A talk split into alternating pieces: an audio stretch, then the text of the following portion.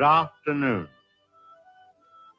Here we have a quiet little motel tucked away off the main highway. And as you see, perfectly harmless looking. When in fact, it has now become known as the scene of the crime.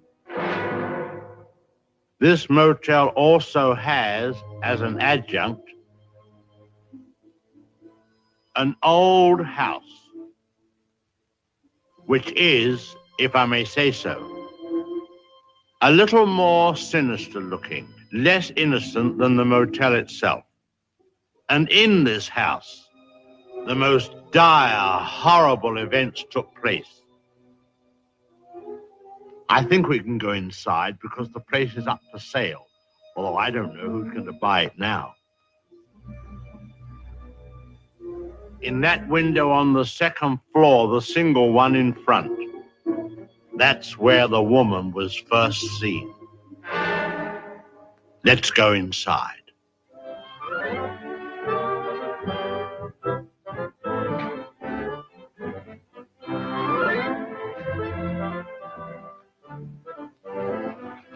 You see, even in daylight, this place still looks a bit sinister.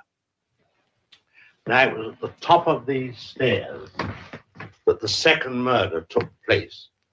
She came out of the door there and met the victim at the top. Of course, in a flash, there was the knife, and in no time, the victim tumbled and fell with a horrible crash. I think the back broke immediately and hit the floor.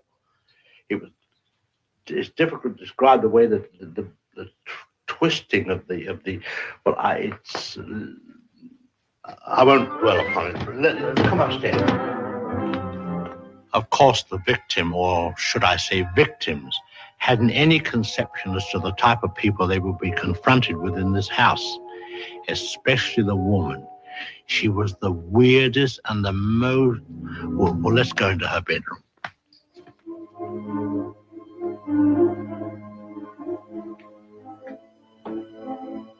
Here's the woman's room, still beautifully preserved.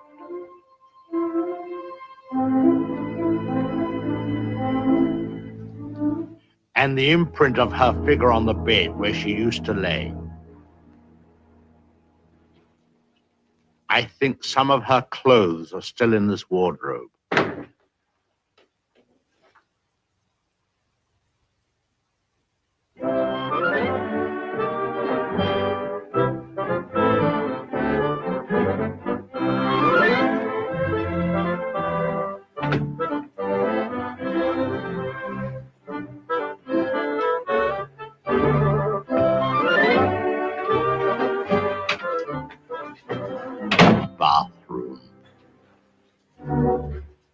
This was the son's room, but uh, we won't go in there because his favorite spot was the little parlor behind his office in the motel. Let's go down there.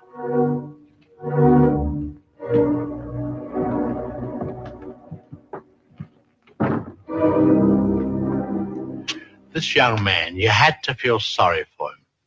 After all, being dominated by an almost maniacal woman was enough to drive anyone to the extreme of uh, uh, well, let's go in. Well, I suppose you'd call this his hideaway. His hobby, as you see, was taxidermy. Crow here, an owl there. An important scene took place in this room. There was a private supper here. And, uh, oh, by the way, this picture has great significance because uh, let's go along to cabin number one. I want to show you something there.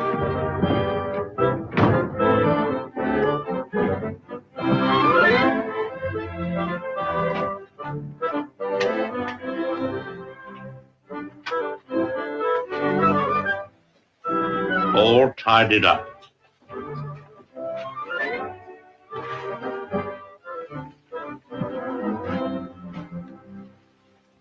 The bathroom.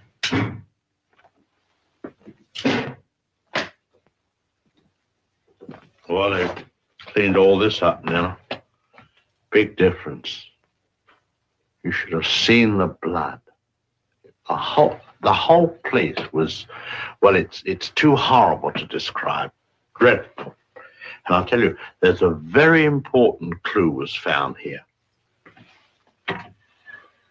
Down there. Well, the murderer, you see, crept in here very slowly. Of course, the shower was on, there was no sound. And uh,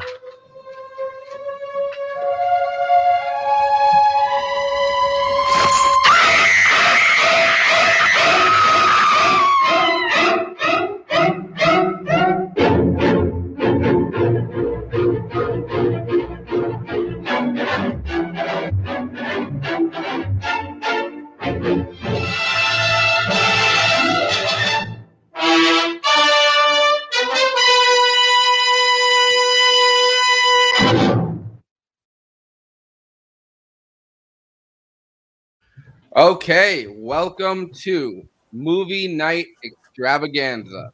I am joined by my co-host J. Andrew Stabby World. How's it going?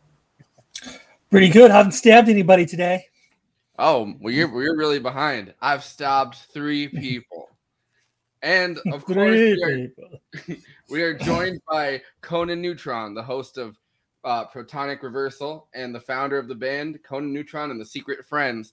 And I'm excited to announce that we're going to be premiering his music video, his latest music video, live at the end of the stream. So if you stick around, you know, that'll that'll be that'll be fun.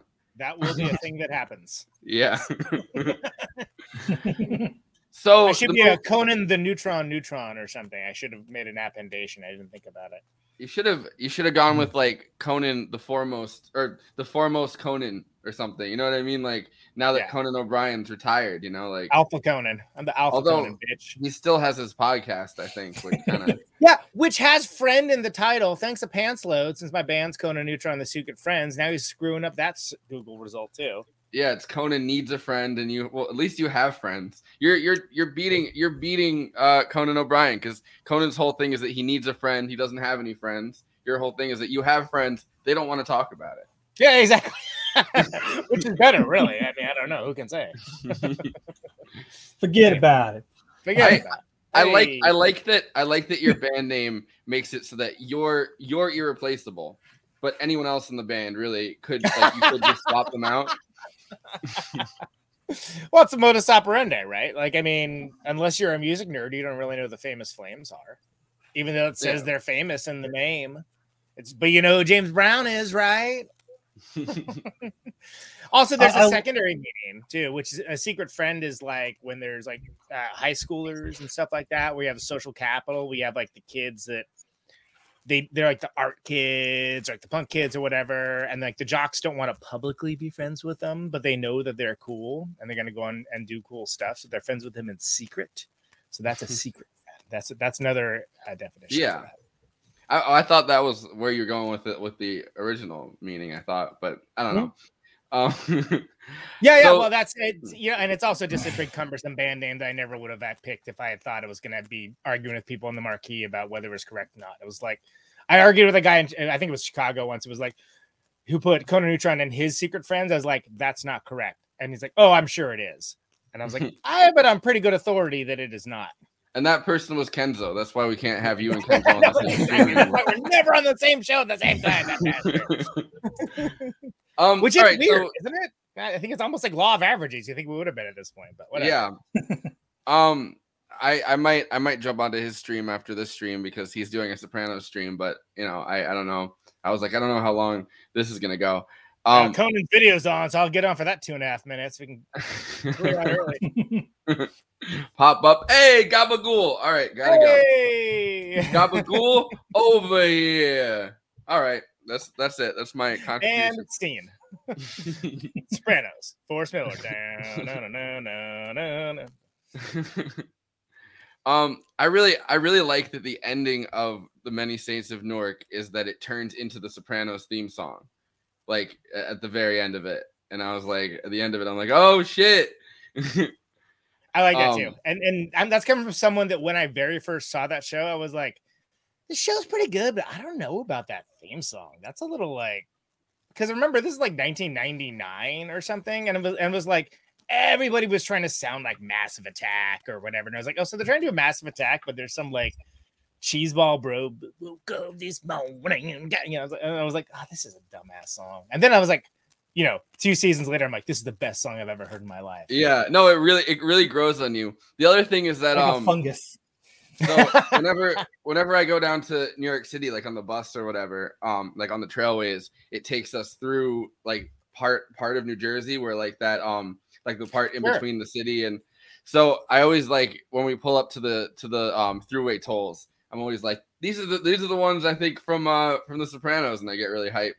But um Yeah, r- right like- around the time uh, that that The Sopranos was on, I was uh, I did a music video uh, as an extra.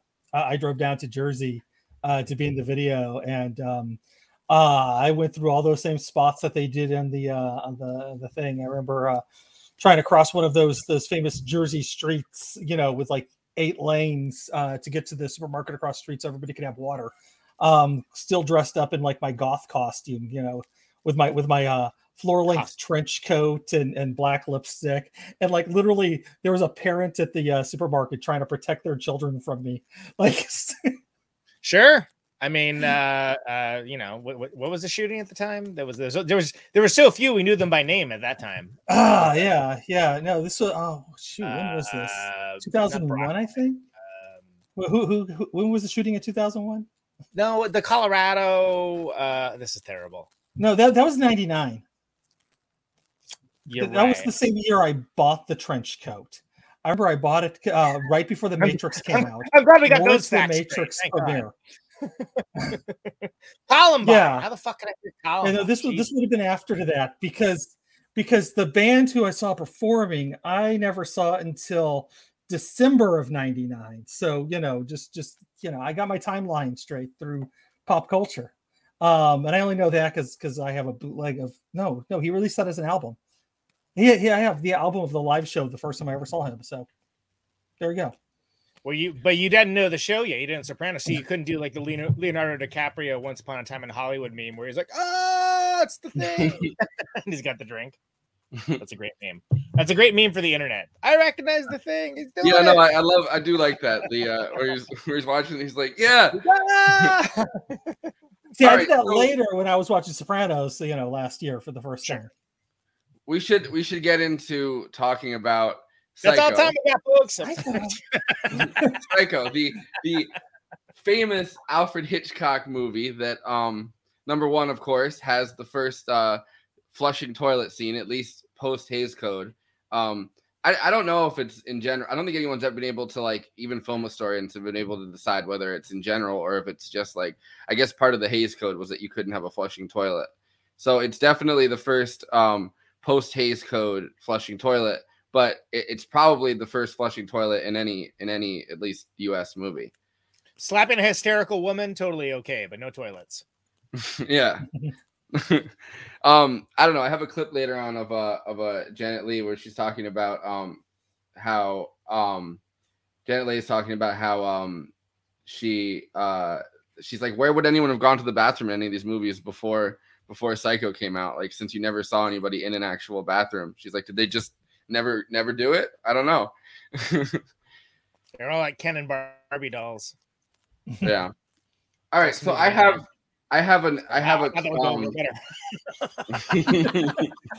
Jesus. Tough. I have hey, a- tough crowd. Let me tell you.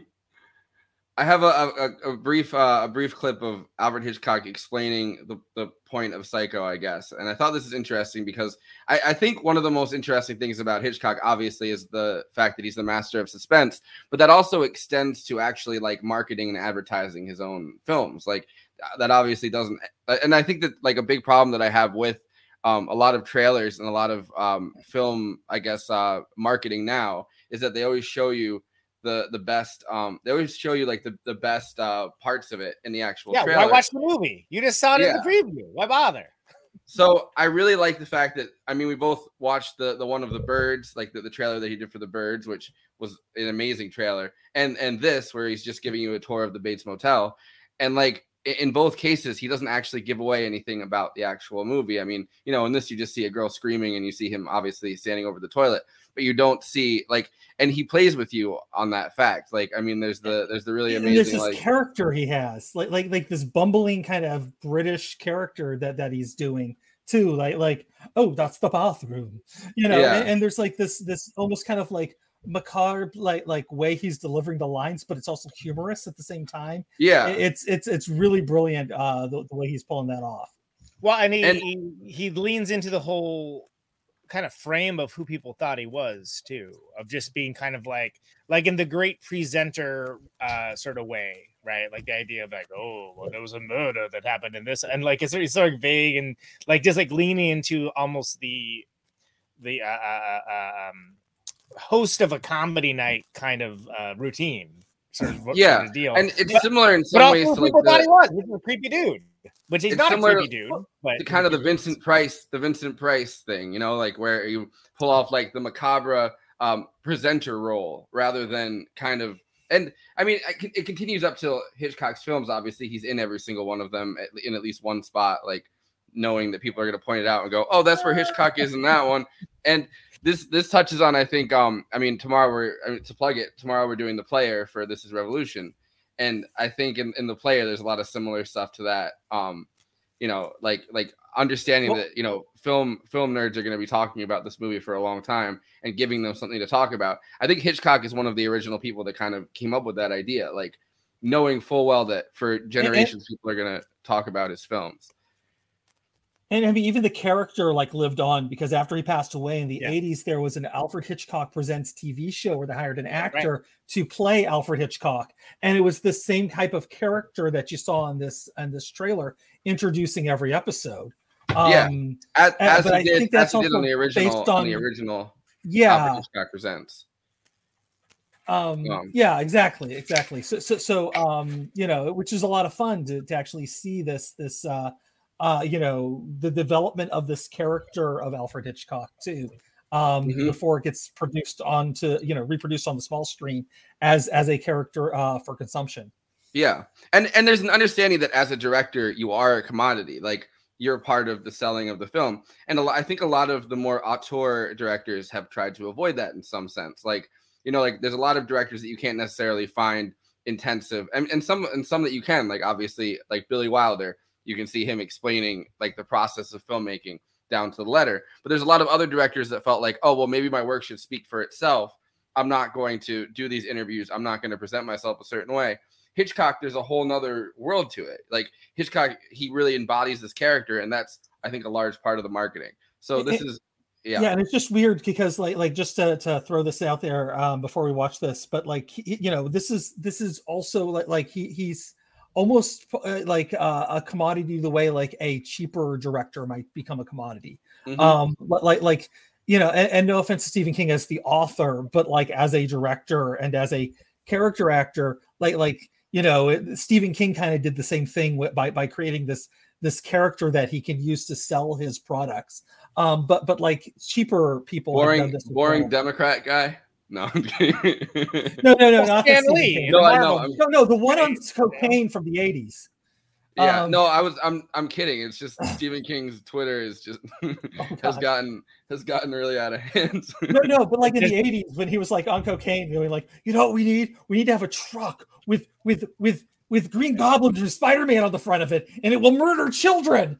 And uh, Yeah, aka Maximum Overdrive and that whole. I don't really remember making that movie. I was so jacked up. I'm like, all right, but like, yeah, I mean, to a to a certain degree, like I said, Stan Lee in the Marvel movies, right? You look for the cameo. Oh, there he is. Oh, look, he's right Yeah. on the bus. Oh, cool. It's, it's like the. It's again, just I'm gonna make another reference to it. It's like the Leo from Once Upon a Time in Hollywood meme.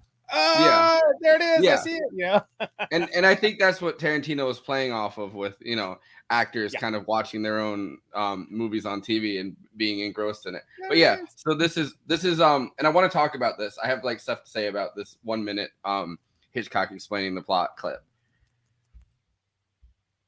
Your new film is called Psycho. Mm-hmm. Can you tell me something about it? Well, Psycho is my first attempt at a shocker. In other words, it has in its content certain episodes which do shock.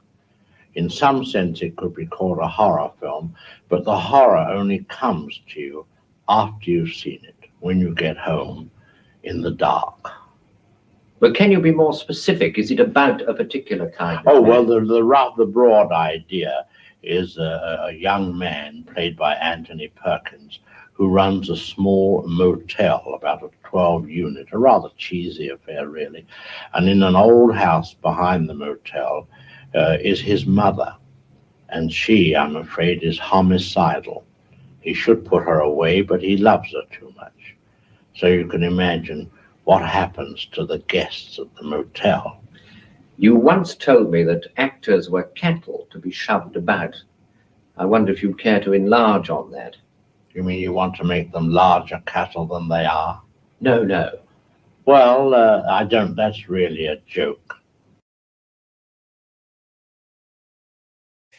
His cadence to make them larger cattle. like that.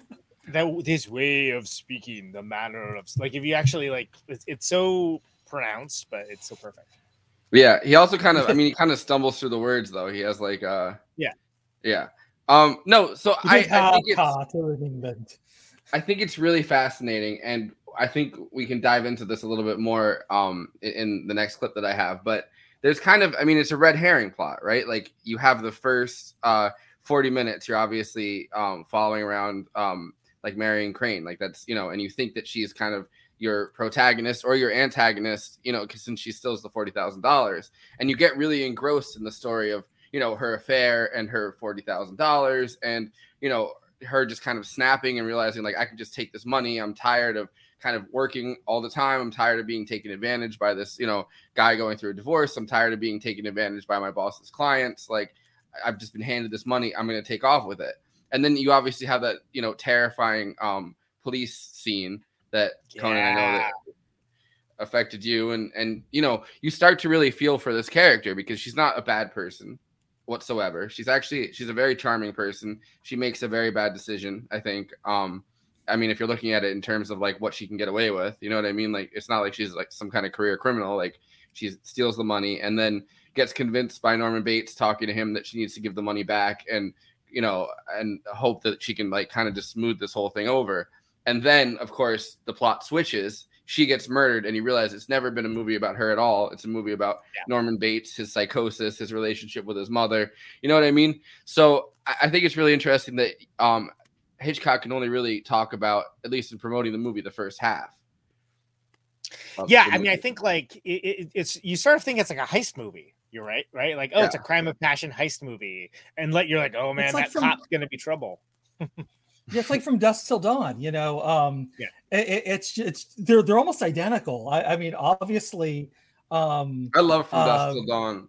You know, uh, Quentin Tarantino plays uh, um, Janet Leigh, and th- there you go. I mean, the, the rest it's it's so obvious. Um, Quentin Tarantino know, kind of plays the, Norman. The cop is the border guard. no, I mean Quentin Tarantino kind of plays Norman Bates he's like raping and killing women the entire movie.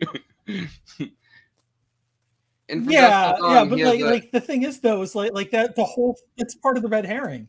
Eh, um, but uh, years yeah. ago back in college, uh, I got my friend, uh, sci-fi uh, fantasy writer. Sorry, I got to get the right genre. Fantasy writer GB McRae to watch From Dusk Till Dawn with knowing nothing about the plot, and mm-hmm. the entire time she spent watching the movie, going like, dude, I hate Tarantino films. I hate her. I'm like, trust me, you're gonna like this movie. You know, the first half of the movie, I hate this movie. I hate this movie. And then the moment when Salma Hayek turns into a vampire and starts killing everybody. Yeah, what? Like, what? Yeah. This is the best movie ever. Like, there's always hats bouncing across the screen.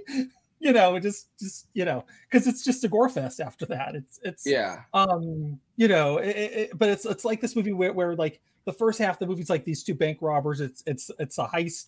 It's this Yeah. this pretending to be one film and then completely switching genres in the middle of it. From Dusk Till Dawn So- is technically a Robert Rodriguez film, though. Yeah, I was Written by Quentin Tarantino Yeah, no, ri- yeah, I know. But and Quentin starring. Tarantino actually he also wrote um True Romance, which is another Yes. movie I want to do. But I it's love interesting that he's yeah. Um it's interesting that he's able to like ri- sometimes get writing credits and sometimes get directing credits. I always found that interesting about him because I think his the movies that he writes are a lot different a lot of times than the movie that he movies that he directs. That he has complete kind of um autorial autorial creative control over. But anyway, b- So- besides the point, I guess. Prob- a, a few things. So first of all, I agree. It is like one of the great, one of the first great all-time head fakes, I guess, within movies where you think it's, you think it's one thing, and then it's like, bam. the Okay, red the red herring. Yeah, red herring, exactly. Uh, and to the point that uh, if you remember the marketing materials, uh, they you know said in the marketing materials almost as like a selling point, like make sure you see it in the theater and don't tell anyone about it, like in a way that you just couldn't do now. Like I think the last movie they did that with was uh, The Sixth Sense. You know, don't reveal the ending, and it's that's especially hard in Japan because I guess in, in Japan it's like a, a thing to post the spoilers as quick as you can, like you it's a status thing or whatever. Um, but I think that's amazing. We danced past the point immediately, so I guess we could talk about Quentin Tarantino. Uh, but the cop is so creepy. Like I think like he would be like if it was done in the modern day, he'd be played by like Clancy Brown or something. Yeah. And I think it's so fascinating because like even though I lo- you know, I saw this movie, I've seen this many times, and I haven't seen it in a long time, but I don't remember being quite as wigged out by the cop as uh, as a younger man. And it, I was just like, wow, it's like because he kind of sets it up. They're like, wow, what's this? This cop is like menacing her, kind of, and like I guess she deserves like she did a crime, but like really does she? And like you kind of think again, it's it's like another red herring. It sets up so it's gonna be one thing, but I think from the grand tradition of like, oh, that guy is like what is what's you know not the maniac cop was a thing yet obviously but like you know is this guy like you know gonna go off the rails more than an average police officer would even though like pretty white woman so Yeah, and probably- and it seems like and it seems like he is, and in her and in her her head, it seems like he is.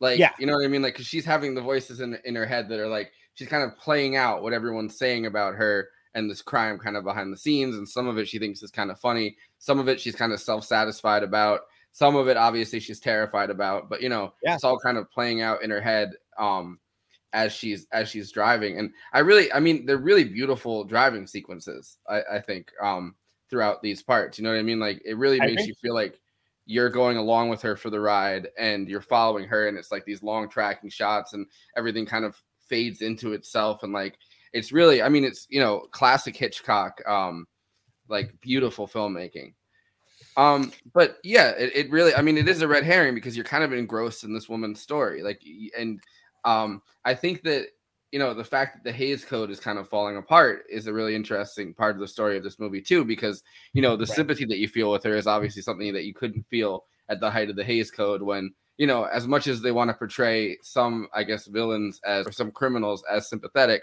the person always has to get what's coming to them, and she doesn't get what's coming to her. She gets um you know like you feel Way worse. sympathetic and then you watch her get yeah no you watch her get slashed to death like yeah so it, it's it's arguably really something just- nobody deserves yeah. No, I mean, obviously, but like, you know, I, I think that part of the Hays Code, which which has really always amazed me about it, um, in some ways, is that it's not, you know, it's not just directing um writers and directors in how to uh treat their characters or what they can and can't do. It's really formulating the story, um, you know, for them. Like, you know, everyone has to get their due. Um, everyone has to like, you know, someone if someone commits a crime, they have to end up in jail or dead. You know what I mean? If you know, if society is shown in a bad way, you have to somehow redeem society. Like it's really telling you how a story can be formulated and how a story can't be formulated. So the fact that this is able to happen just as the Hays Code falls apart, I think, um, and it still is enough that the the writer of this movie, who's this young guy, um, kind of adapting a book that you know was was in heavy therapy. There's a whole documentary about the making of this, and he was in therapy, and and Hitchcock was fascinated by the fact that he's in therapy and was telling him to like write kind of his own you know thoughts about like therapeutic stuff and like he's he's writing this all down and then he said um like even the toilet flushing scene like he said he wanted to um he said he said something like Hitchcock made him go to the censor and explain the scene and fight for it like nice. in a in a like uh but like in like a kind of fatherly like artistic like i want if you think this should be in the movie i want you to go fight for it which sounds That's like obviously hitchcock being like oh it's not worth it but like the way that the guy explained it in the documentary was like hitchcock was like giving him the keys and saying like listen yeah if you think this is important this is your therapy. Well so, and it's yeah. it I was just gonna say it's. I'm gonna hammer the point home a little bit, and I actually threw a, a, a thing to the uh, some of the original marketing materials for it, which I probably should have given to you before the show. But like the no spoiler policy, that was a big deal because think about it. At the time, people were used to like they come in during like the middle part of a movie and then like see it all the way through and then watch the beginning, and that's where the phrase "oh, this is where we came in" came from because that was a mm-hmm. common practice. You know, Joe Dante's talked about this a lot. Like that was a really common practice, and before any of our time, right? Although I, I gotta say, you know, I, I yeah, grew up. Actually, no, no, because because because I grew up in a oh, there was a there was a dollar theater, second run theater uh, in Atlanta, very famous for a while. Uh, they they mentioned on an episode of Designing Women, um, but it was like right around the corner from where I used to live uh, in, in Marietta, um, and uh, they they actually had that that that old policy where you can come in and you can just stay there all day. So yeah. so um you know yeah I'd see like you know friends of mine from pre-K and kindergarten and, and stuff like that come in every once in a while and they'd come in in the middle of the movie and then I would also see like vagrants come in in the middle of the movie um because you know they could you know it was a safe place for them to be um it was it was uh it was an interesting time so when you interrupted me I was about to say that uh when except for the fact that since I grew up in this place Modesto uh, California, which is in the Central Valley. It's really hot all summer. That like the idea would be like you could just like that go to a uh, go to a movie theater and and like just stay there because it's it's kind of AC, it's got air conditioner, right? It's cool inside. So on that same point, like that's it's not uncommon now, but it's not as common as it was then. So like the whole thing with it was like in the marketing materials, he said it's required that you watch Psycho from the very beginning and he too so much so that he recorded. Now, keep in mind the era this came out. This is 1960. He recorded announcements to be played in the theater to like urge people not to like spoil it for anyone else. And like it, it was like that really just hadn't been done, but he had enough sway, so to speak, that he could pull that off. And I think that's that's super interesting because now we think about like I think nerd culture has been assimilated in such a way that it's kind of a given. Hey, don't pull spoilers. That's like a dick move for most people. But like at the time, again, this is where we came in. right? That's like what we're talking about. And that was the rule, not the exception. Whereas the the the, the references you're making, Andrew, and that also, you know, me and you know, the dead of summer and 120 degree heat in, in Modesto and trying to, to escape it. It's like that wasn't necessarily going to be the rule. That was going to be more the exception instead of the other way around. Oh, I'm, I'm just trying to. I'm just, sorry, I'm just I'm just pulling up. Um, I'm just. Thank you for coming to my TED talk. well, um, and and they, they even produce videos with testimonials uh from people like saying that like you know you know hey you, you know you really want to watch this from the beginning to the end like that and that was the thing again like this is part of the marketing campaign and people like what why is this picture so important? Why do I have to watch it from the beginning? You know, I don't know why they'd be talking like that, but whatever. hey, why, back then. hey, why, why, why do I have to be there, huh? uh, why am I in sepia tone? I don't understand it. I think it's so funny that asking people not to talk about Psycho made people talk about Psycho because it was so unique and interesting. It's, it's such a weird thing to, to be asked for. Yeah, no, I, I I agree with that. And there's like kind of these documentaries about um you know, about the the uh, marketing of Psycho, and he kind of uh, turned these. He kind of turned movie theaters almost into what it feels like feels like an amusement park thing. Like, I mean, he has the recorded, um, you know, the messages, but he also has like he had like you know, um, that we have all the time now, like the stand-ins. He had like stand-ins of himself, like you know, pressing the wristwatch. Like he had a lot of stuff like that. Um, you know, at like in the actual movie theaters as he was uh like Before as- that as was commonplace. That wasn't really like a common Yeah. practice. And, and now it's of course, you know, hey, well, I mean, what's the whole thing? What's the whole thing about like they have to like the eyes have to look like they follow you around the room wherever you are because like that's like I don't know, somebody decided that's what they should do, even if it's like a romantic comedy. Yeah, exactly. All right, so there it is. Sorry, it, my internet's being slow tonight, so it took me a minute to find and pull it up. But um, yeah, so they had the next showing of Psycho begins at even even like you know making sure that you knew when the actual next showing of the movie was. They had um the manager of this theater has been instructed at the risk of his life not to admit to the theater any persons after the picture starts. Any spurious attempts to enter by side doors, fire escapes, or ventilating shafts will be met by force. The entire objective of this extraordinary policy, of course, is to help you enjoy Psycho more. Okay, Forrest, that's what we got to do now. We got to do Die Hard, except it's a dude trying to see Psycho, and it's the I want to see the- Psycho, but I want to come in 10 minutes late. Yippee ki yay! and, and like like Hans Gruber is basically going to be Alfred Hitchcock. Like you know, I need a coke. It'll be great. It'll be great. So so I have this um it's a couple minutes, but I might cut it short. Um it's Alfred Hitchcock uh talking to Francois Truffaut.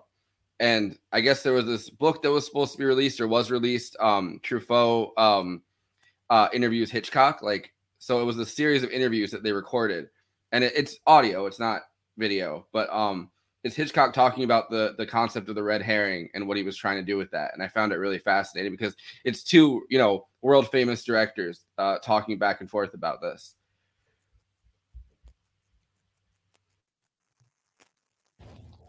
Je crois que c'est un film, évidemment, I believe that it's a picture où la situation where the situation est nettement plus importante que l'histoire. is decidedly more important than the story.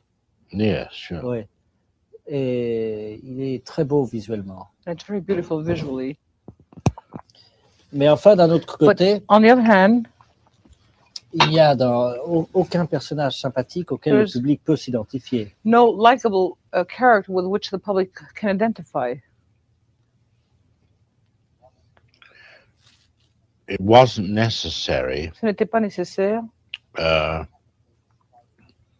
perhaps they were sorry for the woman at the Peut-être time of her Qu'ils avaient un death. peu pitié de la femme au moment de sa mort. Ah oui, oui, bien sûr. Surely. Um, Oui, mais ce n'était pas un suspense. But it wasn't a suspense. no, but um, well, you see, you had Non, mais vous voyez, you had vous um, aviez a deliberate turn from one story. une tournée another. délibérée d'une histoire à une autre. In fact, the first fait, part of the story première was a partie de red l'histoire- herring. Était réellement un- ce qu'on appelle un hareng rouge, c'est-à-dire un truc destiné à vous divertir votre attention. Ah oui, oui. Deliberately, you see, délibéré in order to heighten the murder, afin d'intensifier le it meurtre. was necessary to make the de the robbery and, and what happened to the girl de ce qui s'est passé à la fille, uh, purposely on the long side délibérément du côté un peu long, un peu long, to get an audience absorbed with afin her d'absorber l'audience with avec the elle, element of would she or would she not be caught. Avec l'élément de si elle serait ou si elle ne serait pas attrapée. and and the and the um that's why Et the, c'est the, pourquoi the, the construction La of it construction does contain many deliberations euh, contient plusieurs délibérations, des éléments délibérés, uh, to to get the the, the certain effects you see, such such as the murder tels you que le see. meurtre. even Même the the forty thousand dollars les 40 000 dollars. had to be milked to the very end J'ai travaillé jusqu'à la toute fin because the public parce que le public are looking to see what's going to happen to the money. avec l'argent. You know, Vous uh, savez, uh, we have to digress a il nous moment faut nous faire une and petite bear in mind that audiences que les- le public are always trying to jump ahead. cherche toujours à anticiper. They're always trying to say, Toujours "Ah, I À know dire, what's ah, moi je sais coming ce qui va se next." passer. So you deliberately play Alors upon this il fact. faut jouer sur ça. And the more detail that goes into the girl's Et journey, plus il y a des détails dans the more la you get them absorbed plus vous les in her problem, dans son in her plight. That's why so much is made of the police, c'est pour ça que nous faisons tellement état de la police. the, the, the changing of the automobile. Le changement de l'automobile. And uh, when the young man Et quand le jeune homme tells of his life in the motel décrit sa vie dans le motel, and they exchange views, ils you échangent un point de vue see, you On voit- still play upon On the joue girl's sur le fait problem right up to that la- moment du problème de la that fille. she's made up her mind to go back Elle s'est décidée à and give the money back. et retourner l'argent. C'est It's ça. possible that the audience are saying, ah, dit Ah bon, this young man homme, is influencing her to change her mind. l'influence a changé d'avis. Mais ce qui est curieux aussi, c'est que le film what's joue Peculiar also is that vraiment the sur le picture mauvais instinct du public. really même. plays on the public's bad instincts. C'est-à-dire jusqu'au meurtre to de say that Janet, until the murder of, of, de Janet Leigh, of Janet Leigh, on est pour elle. you're for her. On espère qu'elle se fera pas prendre, You keep on hoping she won't be caught, qu'elle mènera la belle vie avec son argent. that she'll uh, lead a good life with her stolen money. Bon, elle se fait tuer Then she brusquement. gets herself killed. Et nous n'avons même pas eu peur pour elle puisqu'il And n'y a pas eu haven't de even suspense sur sa Had mort. time to be frightened for her because there was no suspense around her death. Mais dès que Perkins est en But as soon as danger, Perkins is in danger, on est pour lui. you're for him. Vous voyez, c'est vraiment. euh, on, est, on est pour lui jusqu'à ce que You're for him until euh, jusqu'à ce qu'on apprenne que sa mère est morte. one learns that his mother has died. Et lorsqu'on apprend que sa mère est morte, And when you learn that his mother has died, je crois le public I devient encore plus sadique. the public becomes even more sadistic. Il y a mystère There's a mystery, et on sait qu'on ne résoudra ce mystère and one knows that this mystery will only be resolved qu'aux dépens de Perkins. at the expense of Aunt Tony Perkins. Alors à ce moment-là, on devient that's contre right. lui, And so at that moment, you go against him, Mhm. mais uniquement pour satisfaire la curiosité. but only to satisfy your curiosity. C'est Sure, très impur. sure. It's very impure. Yeah, but here we're back into the peeping Tom theory. Alors nous, sommes, nous en venons aux, aux voyeurs. Oui, c'est ça. It. Rear window, oui, oui. Yeah, so touching on the the villain that you know you kind of root for, um, I think he kind of touches on that towards the end, um, where he's talking about you know you're kind of rooting for Norman Bates up until you find out the mother is dead, and Truffaut mentions that like as soon, and then you're kind of um, still morbidly watching it, trying to find out what's going to happen to, to Norman Bates, like you're fascinated by it, and I think that the concept of bringing out you know the worst instincts of an audience is a really fascinating um, idea that they talk about within that clip. Yeah, and I think that you know, like I like you're saying, uh, you end up you're rooting for him. Like even though he, even though this woman was murdered when he's ditching the car, you're like, oh, oh, it's not gonna sink. It's like you're like actually there's a moment you're like, wait a second, the hell with this guy? Like what? Really? Like Yeah, in the no, same that's a, way that- that's a really amazing. That's a really amazing scene, and it goes on for so long. Like, it goes on Yeah. for so long. yeah, I'm still he's like, watching that scene right now. it's like. And the sound effects are just are just amazing. Like ah. I just want to put that on a soundboard. You right. know, every time I take a drink, just press that, and just have that gurgling sound. But Well, I mean, I we think- started.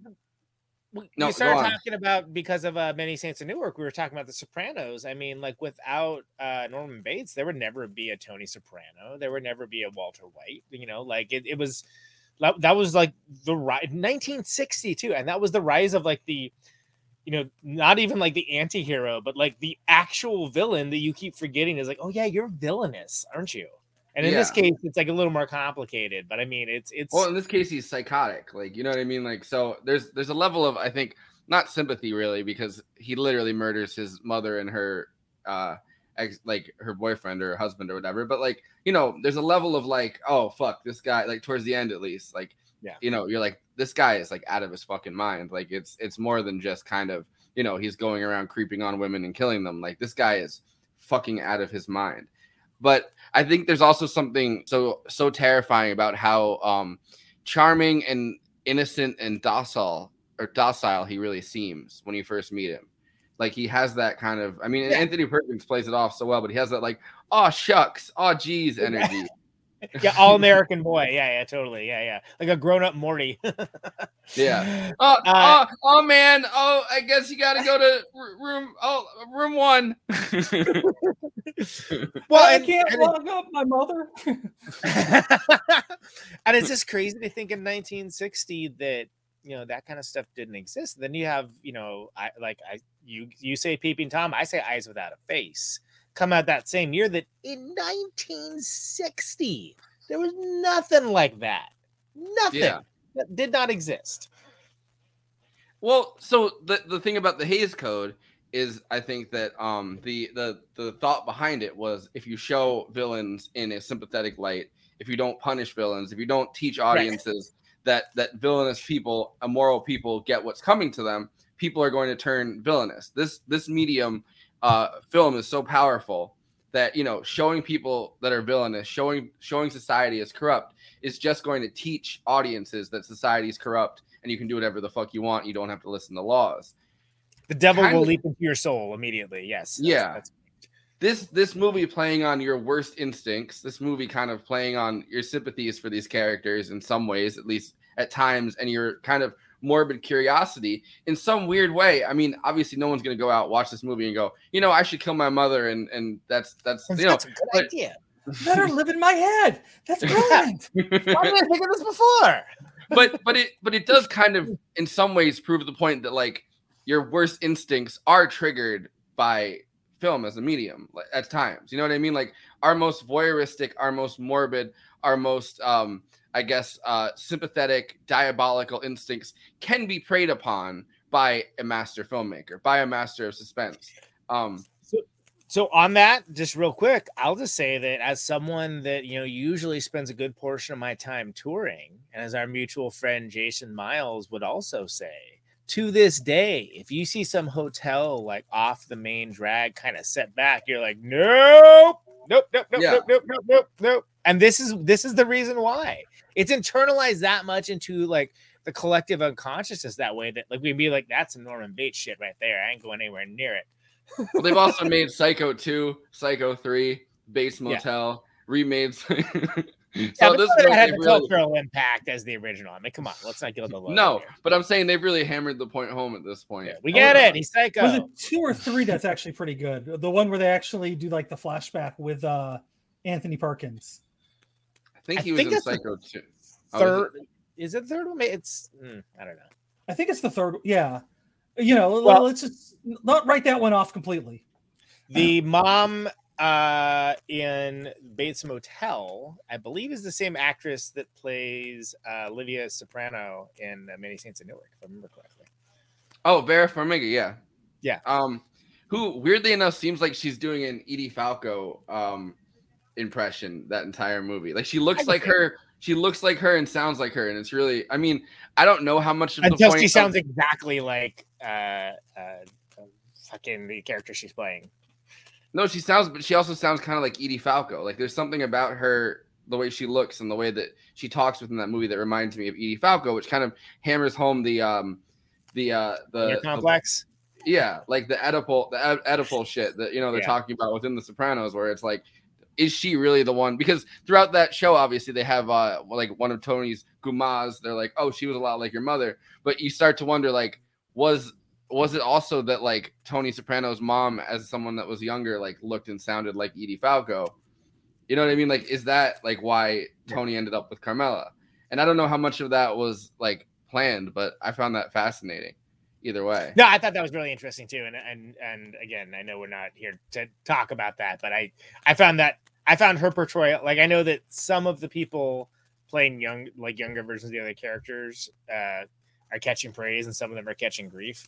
But I thought she did a great job because the thing is, you got to understand, like, you know, this character is a toxic personality, right? But Yeah. but, but like you get to see like a little bit of like you know their interaction, her and the Punisher interacting, and uh, you know they're obviously it's not the happiest marriage, but that you know there's some moments, but like like oh well maybe maybe she wasn't just completely monstrous. But See, you like, see, uh, you see the Punisher. I see Shane from Walking Dead.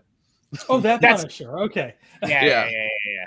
Uh, I, I, I was just Jon like, Bernthal. wait, That's it. it's Dolph Yeah. Lundgren, right? Dolph Lundgren. Tell me Dolph Lundgren's in the movie. no, No, but I, He's the only still- good I can't- Punisher, Bernthal. I can't see that guy in any movie without thinking of Shane. And the other, um, the guy that played Junior was, uh, I think Ephraim or whatever in, in The Strain. And uh, was Uh, in uh, House of Cards too. Yeah, no, Or he's he, right? That's the been he's been in a bunch of stuff, but Yeah. um, his I can't I can't not see him in The Strain. So it was like weird. Like and then but then finally he like convinced me that he was fucking Junior. Although he played Junior a little bit like he had Asperger's more like more than you know what I mean. Like it, it's like his social skills throughout that movie. Every time he talked, like everyone was kind of like, "Huh, I don't think you quite know what's going on." But all right, Yeah. Junior. Like, which wasn't the feeling that I got from, um, from from Junior in the show. I th- I kind of got the feeling that he was like, his, his social skills were off because he was a fucking sociopath that like you know um, was completely out of touch with the time that he was in. Not that he was like in the '60s, also kind of out of touch with the time he was in. Like when when was his time then? well, I, so I did like the idea though that you know he had always had like a gripe in the show about basically not being the one people wanted to rally behind, the one that people Yeah. wanted to be the boss, and the one that like had the panache and the swagger. And seeing that, like, oh, that was kind of always the case. Like, yeah he was always in this, always the bridesmaid, never quite getting the respect he felt he deserved. So and so. Well, I you, you I- I saw like that in the you saw that in the flashbacks, I think. Yeah. When he was like second fiddle to Johnny in the flat, which I one of the most amazing scenes is that they re they refilmed um the scene where young Tony um sees the guy get capped at the fair. I Yeah. thought that's pretty amazing that they remade that. Anyway, besides the point, I, this is Yeah, the only reason it took us into on that road is because at Bates Motel, like it's the same uh, Mother Bates. That's Yeah, uh, and and Tony Soprano kept his mother's dresses and dressed up as her whenever he whacked people in season four and five of The Sopranos. redacted scenes. Listen. He didn't. Yeah. Yeah, Listen, Only- mother is a boy's- a mother is a boy's best friend. I, I did you did you ever notice James Gandolfini's uh, lisp gets worse throughout the the six seasons of The Sopranos? Like when you hear him the first season, he sounds pretty normal. By the end of it, his lisp is so pronounced when uh whenever he says anything. It's pretty funny. Hmm. Uh, There's been like whole Reddit threads written about this. I'm not just like I believe you. Yeah. I have Um, not noticed that, but it's been a while since I've seen some of those later seasons. Even though they seem to have it on the television constantly now because of the movie. yeah. All right. Well, going back. Like I forgot Steve Buscemi was on that television show. I was like, oh yeah, he he he's plays his whole character. He's got this whole arc. I totally forgot about He- that. directed a bunch of them too. He directed um Yeah. some of That the I best episodes that they did. Yeah.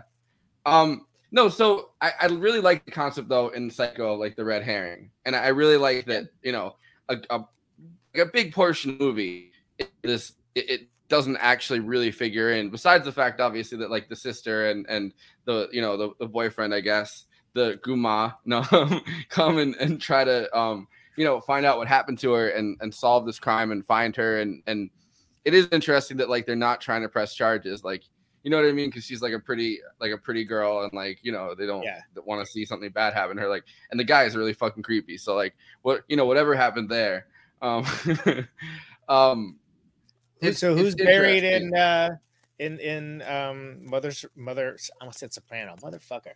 Uh Bates's grave. I fucked that up really bad. Sorry my bad. Uh yeah that that, pussy that old isn't- scene Great. But who, so who's who's buried in her grave? You know that that whole kind of like oh yeah well nobody cares moving on you know like yeah. just yeah whatever.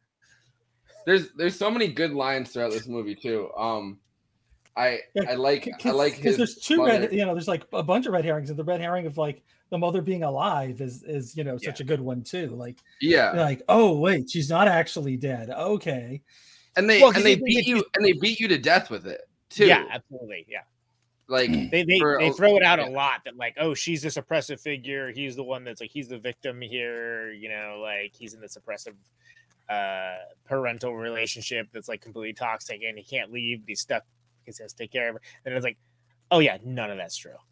Yeah. And by the And- way and- none of that was true. I was lying.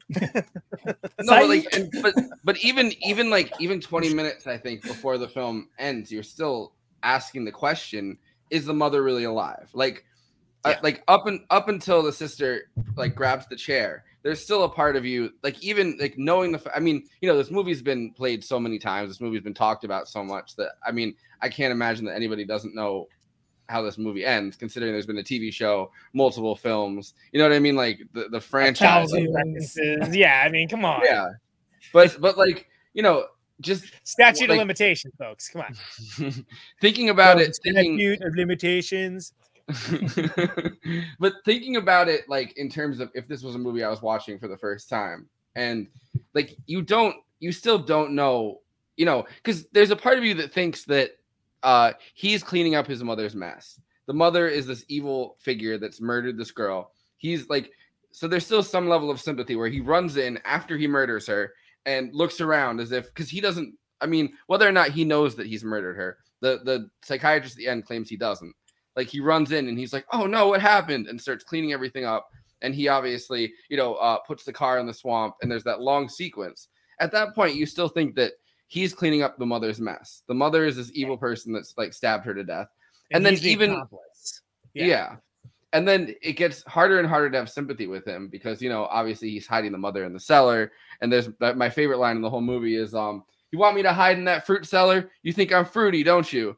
Or but, but you know even even at that point because you don't see that she's obviously a skeleton you don't and, and you don't put the taxidermy idea you know what i mean? Like so you think that maybe he killed someone else and put her in the mother's grave or it could be that you know the mother didn't actually die. So like when the when the cop asks like um oh then whose whose body is in that grave? Like you don't know the answer to that question and they leave you guessing that until literally like you know 10 minutes before the movie ends the sister runs up grabs the chair and you find out oh no the mother's been dead the entire time that's an amazing um point to keep hidden for the entire movie like an amazing way or an amazing you know thing to keep the audience guessing for that amount of time i think No wonder there Because was that really- big campaign to like not do the spoilers, right? I mean, like Yeah. you're trying to hold on to that as like a oh my god, like you're not gonna be like, oh check it out. So uh, mom's dead and he's actually the psycho. Psycho's him. Okay, cool.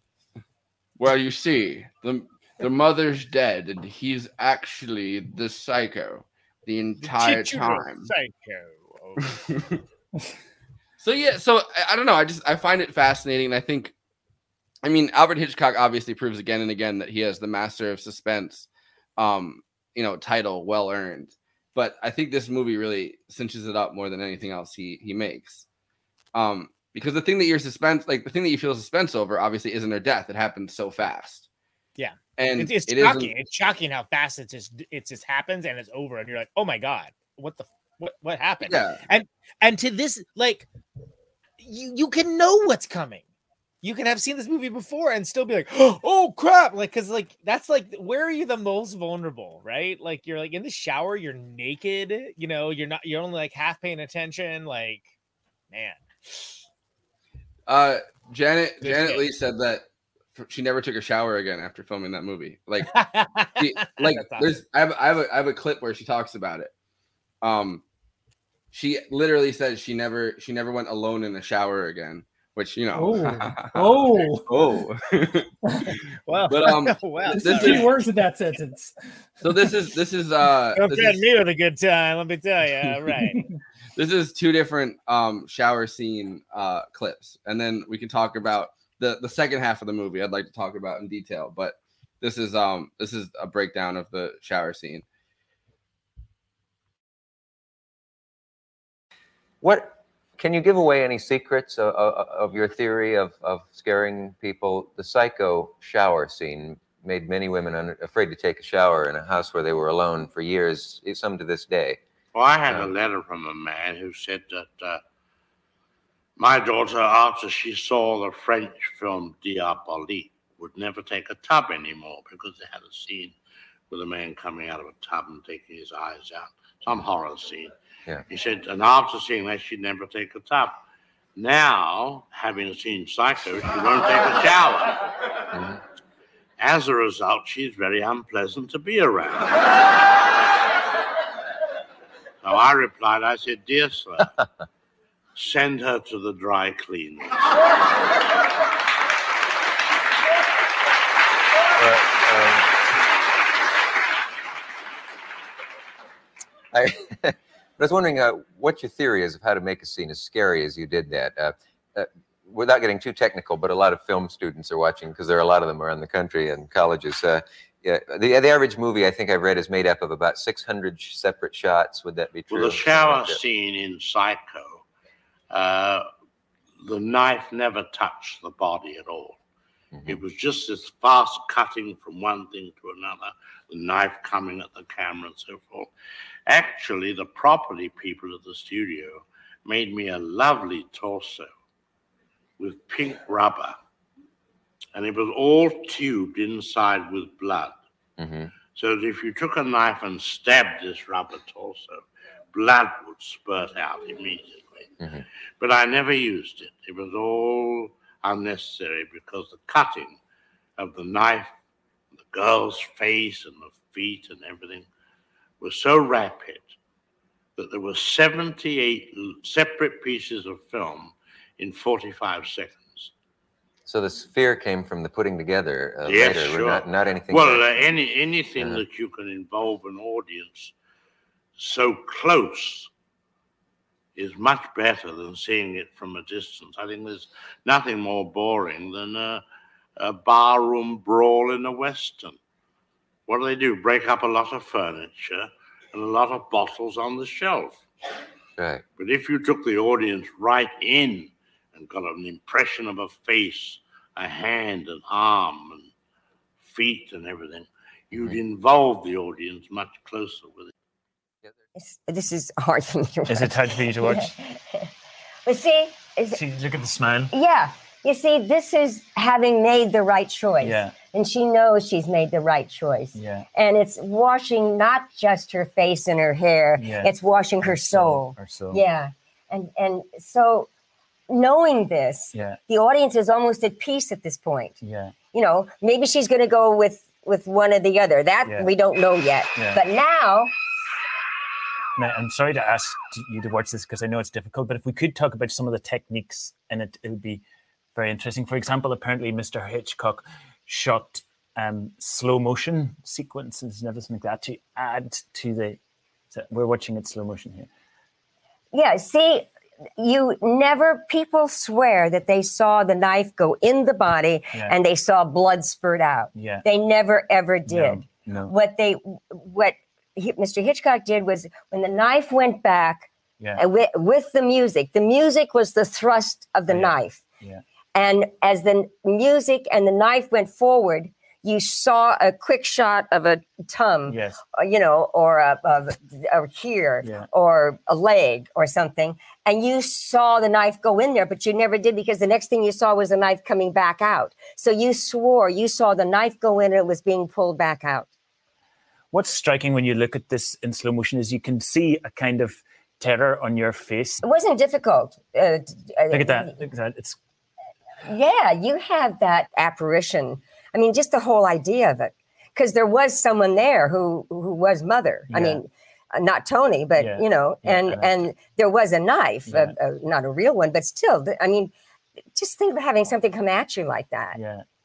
and and it doesn't take much imagination Yeah. to to. Um, I mean, to lose yourself in the in the in the fear and then in the in the frenzy and in in the in the complete horror. And the, it's the way it's shot that some of it is out of focus. Look, at- look at that. That's clearly an out of focus shot. And then the knife comes into the foreground and then it goes into focus and it cuts through what? Yeah, and you can't you cut through the water, but Yeah. never the skin. Never the skin. Never. No. Look at that. It's agony. I mean, you know, I mean, you you see it because uh, imagine what it would be. That's why I don't take a shower, and it's true. I, I cannot. Is that really true? that really, I swear to you, is true. And it is. It wasn't until I saw it, not the shooting of it, because that's done in pieces. It's Yeah. too difficult. But when I saw it and realized how completely defenseless we are in a shower. Think about it. The water's going, you can't hear, you can't see because the, the you know curtain or door or whatever is is there, and you're de- naked, you're defenseless. So you know why would I put myself in that position ever again? I mean, Yeah. I, I like I like the the juxtaposition of the two clips. Um like where he you know Hitchcock's like, oh, someone would never take a shower again. And then she's like, Me, I would never take a shower again. I am the person you were speaking of. Yes. um no but i mean it is it is fucking terrifying and it's a scene that i think that sticks with you forever um like even now i think it's a, a scene that sticks with you forever um and it happens so fast and you're I, I think that a big part of it is the fact no suspense behind it emotionally speaking there's no suspense behind it. You're not expecting her to die because you've gotten too invested in her story for her to die at least at this point. Um like so the fact that she's like agreed to give the money away and there's that whole scene um where where uh you know where norman bates says you know what i think? We're all in our private traps clamped in them and none of us can ever get out. And we scratch and claw but only at the air and only at each other and she realizes that she's created her own private trap by taking the money and you know it's this like realization like oh fuck like i really fucked myself in this situation and she's talking to this guy that's i mean he's definitely awkward but like in an all shucks like kind of way and doesn't seem threatening although it's kind of creepy that he has a whole taxidermy hobby that he's kind of talking about but but it's just birds Was that more you know what I mean? acceptable back then? Because it, it seemed like she's like, oh, huh. But like not like, oh, uh, about it.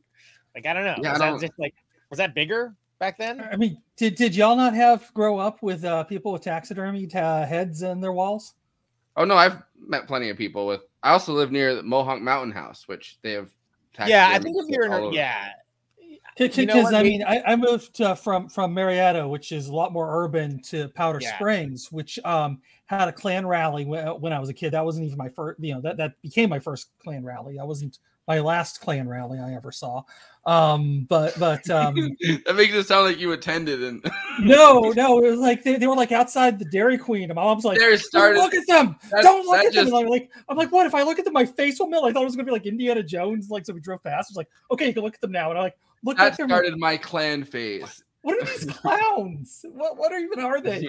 Why why couldn't we look at them? Could- Shouldn't we laugh at them? Like like these guys are ridiculous. You're acting like we should be scared of these idiots, you know, dressed in sheets. What's wrong with you, mom? Why are you in my head? Get out of my head. oh i thought you were gonna say why are you putting on a sheet stop putting on a sheet Uh her her her second husband certainly is is truly truly like that. But that's a whole other story. and the show that's just got canceled And good night, everybody. And that's our show, everybody. I I can't I can't say anything. My my grandma was uh you know left Germany after World War II and was definitely on her family was definitely on the wrong side of World War II. So I you know I I guess I can't really say anything too too damning back. But um I I don't know. You know we we have the families we have. Can, can I speak to something that is not any of those things and uh, go back to go back to the point that Janet Leigh was talking about about like how everyone just swears up and down that like they saw you know the blood coming out and the knife going in.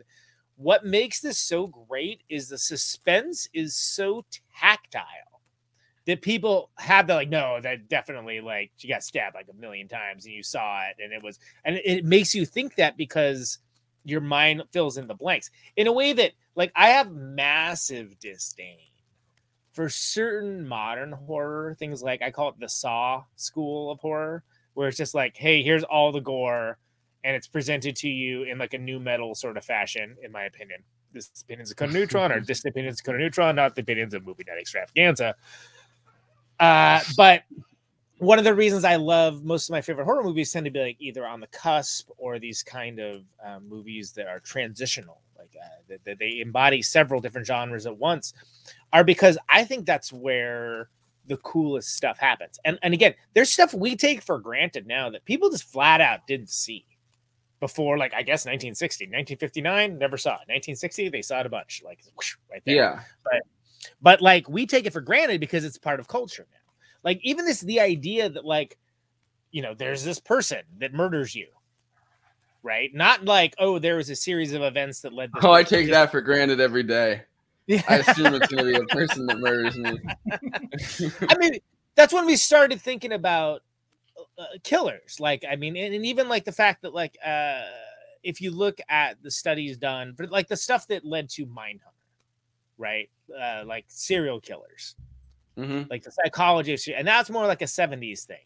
But like this was kind of at the vanguard of predicting, like as like oh, like and, and granted, the least my least favorite part of it is psychiatrist being like, "Well, everybody, let me tell you exactly what's going on with Norman Bates." I mean, that part kind of sucks, I think. But like, it's Gee, kindly, Sergeant Krupke. We gotta understand.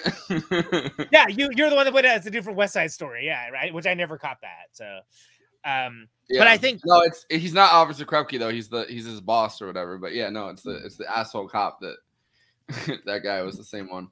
But the thing is, things that we think of as tropes around Yeah. the genre and around the suspense genre, even were created with this movie. And I think that, you know, is it the first slasher film? Okay, well, maybe it is, maybe it isn't, maybe it doesn't matter because it's so far in the popular popular consciousness that it's just a, a part of. Um, like human society to a certain degree, like it lives. I mean, in if that. it's not the first slasher film, it's it's a proto slasher film, right? yeah, Like, it's that's that's like definitely a conversation I wanted to. to, to the Right. Ramones, you know. exactly. Is it Rocket 88 or is it you know the Beatles or like whatever? Yeah, and and that's a conversation I definitely wanted to end with before we watch uh your music video, like later on. Like I wanted to definitely end with the conversation about is this a slasher film? Ramones. Is it kind of a, a, a proto slasher film? I mean, I I think that I would say it is a slasher film, and I would say that the fact that there's multiple victims, Yeah. you know mm-hmm. what I mean? Like it's a crazy guy that's kind of there's multiple of them. It's a franchise. Like I don't Hitchcock didn't intend it that way, but that's what it turned into. Who knows what anybody else intended with you know what I mean? Like these films. I think that John Carpenter, who you know a lot of some people say that uh, Halloween was the first slasher film, which is bullshit. But like you know, because there's other. I mean, I There's think it was the also- first commercially successful slasher film because they were like exploitation films since Yeah. Psycho. Um, that that but I mean, this is but this was into, commercially. uh, this was also commercially successful. Uh, you know what I mean? Like yeah. I. So it was I Wooly mean, Bully. Yeah. I I do think that watching um I do think that watching uh Black Christmas last night was very interesting because if that if that's considered one of the first slasher films, then that means like a lot of the tropes that we see in slasher films, like you know, sorority girls, obviously, but like also just like um I don't know, I wrote down a bunch of them last night that I put on letterboxd, but like there- there's just a bunch of different tropes like you know the calls coming from in the house was like a big like a big one watching that like you know what i mean? Like just these like the cop that doesn't really know what the fuck they're doing and Right. which psycho has too but i mean i think that it in in in black christmas it's like so apparent that the cop is just an idiot. Like all of these different tropes that you know um add up to uh, the slasher genre are in that movie specifically and it's funny to see that they were in it from the beginning because i don't think that the formulas changed that much um I Same mean, here. arguably- Eyes Without a Face, though, like that's the first body horror movie, right? I mean, like it, it's it's and that's again things that we take you know for granted right now. Like as fr- as freaky freaky as Cronenberg is, like you wouldn't have any Cronenberg if you didn't have Eyes Without a Face. Or Billy Idol. It's also true. but what what you're saying about the tactileness of it, I agree. I also think that as as uh as Janet Leigh says, um, like the nah, nah, nah, like you know the fact that the the music itself, and Bernard as Herrmann. someone that is a musician, as, as someone that is a musician, I think you can probably attest to this as well. The fact that the music sounds like slashing, it's slash. You know what I mean? Like Ah, isn't that great? yeah and and the fact that it almost sounds it sounds metallic like you know what i mean like like the way that it, it falls in your ears is as if you're being slashed because it happens in such a quick succession um in that moment that like it, you know you watch the slashing happen and it feels like you are seeing somebody get slashed whether or not you actually see the knife pierce the skin it pierces your ears which is a, a fascinating thing because it shows that our senses are all connected in that way and it shows that one sense one sense can be fully engaged. The other sense doesn't have to be engaged and our brain fills in the, the gap between the two absolutely. well, I Um, mean, this is right before the era too of like smell-o-vision. Um, if you remember, like, like there were there were actually movies where they would try to like pump uh smells or or uh um smoke into the uh, into the theater to to to uh, heighten the the experience of the of the film.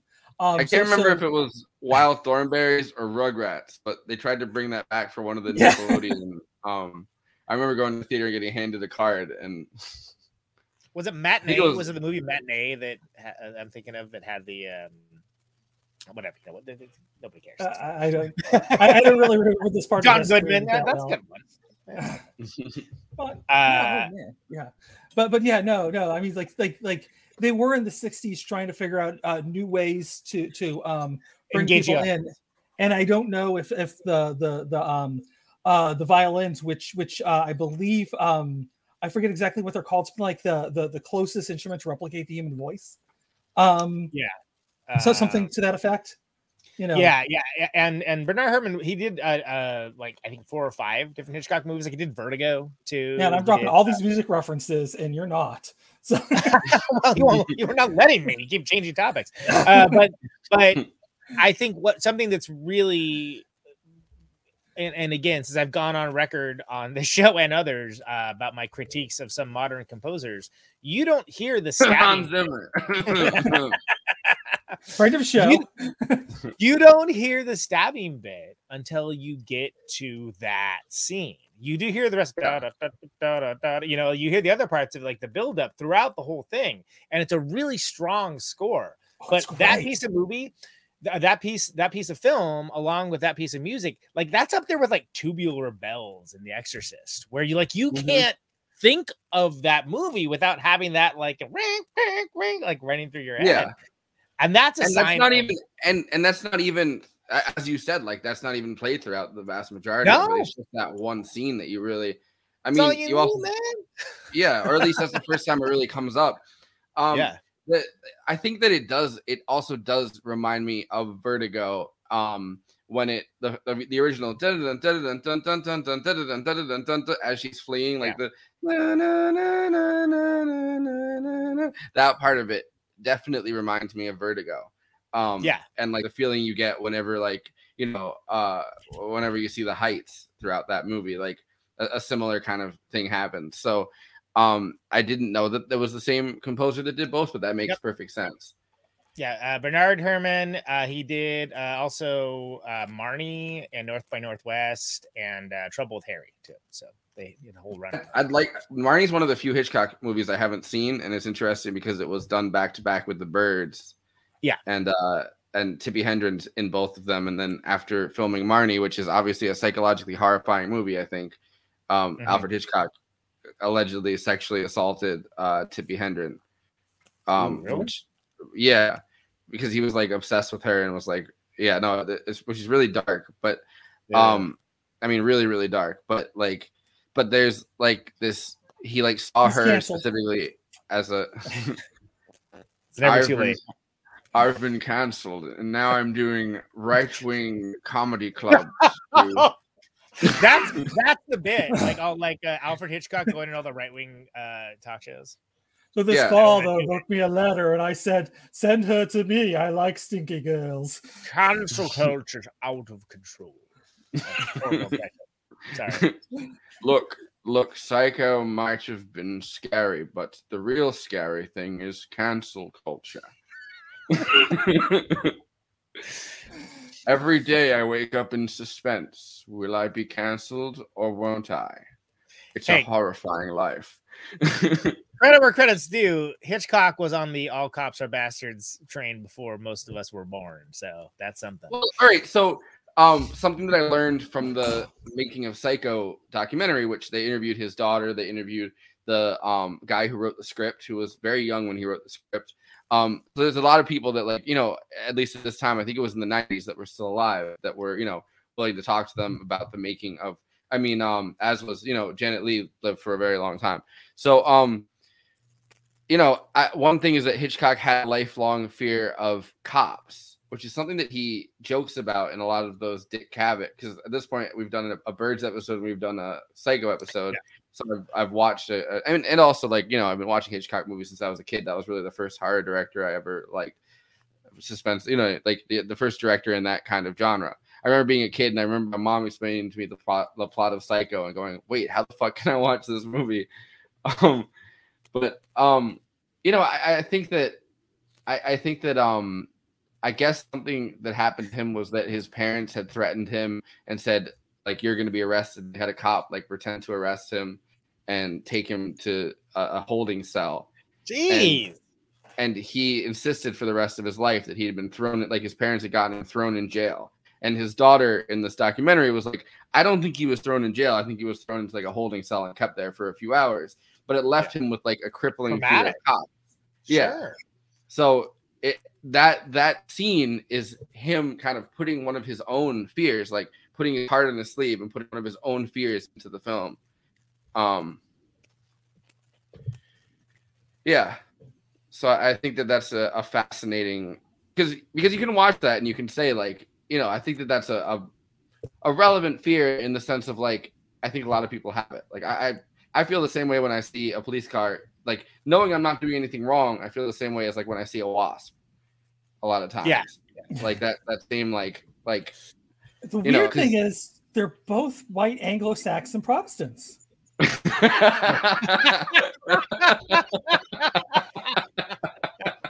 All right, respect. That was solid, man. That was solid. no, that was great. White Anglo-Saxon Protestants. Um, and we did about five minutes of setup for you, so it hit even harder. uh, so if I, if I can, I'll, yeah, just so speaking to that point, you know, uh, of course, as a, um, I mean, white Anglo-Saxon atheist, uh, I What's up? What's up? What's up? um, yeah, I'm you know supposed to feel some kind of comfort at, at seeing cops. I never have. I mean, and that's part of coming up punk. I think you just learn to immediately distrust the cops. They're not looking after your best interest. They're looking after the best interests of certain people that do not share your values, even if they share your skin color. Yeah, but I also, I mean, you also have, I think, a, a class background that isn't necessary. Like the the 100%. suburb, like the, the suburban class background, I don't think is something that, and it's not something that I really that I share either. Like my, like I, I've been raised with a with a healthy fear of cops in general. Like you know what I mean? Right. Like, so I, I think that the class background thing is a big part of it too that doesn't get talked about enough. That like if you're not if you're not like rich or like at least upper middle class, like that that fear of cops is still there. Like they're not they're they're there to defend property for the most part. I mean, not to get too Marxist on on my movie podcast, but you know, No, like but like, and suburbanites can still sing along to "fuck the police," sure, but like, it's not going to hit the same way that, like, you know, when you're like, no, this is an actual impediment towards not just my life, but perhaps living. Yeah, No, like Yeah, that's no, yeah, because it's, it's like the police in the cities, not the ones in the suburbs. But yeah, you know, I Yeah, can you don't attest to you. Um, although I did have that really weird experience with the ultra woke cop in the '90s. Um, I uh, we got uh, I got That'd turned, I good. missed a Is- is that- is that the PC police? It was the weirdest thing.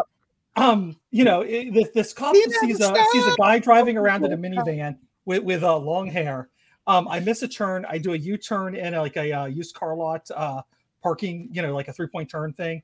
But like the, there's no traffic. It was fine. The cop pulls me over to find out what's going on. Right.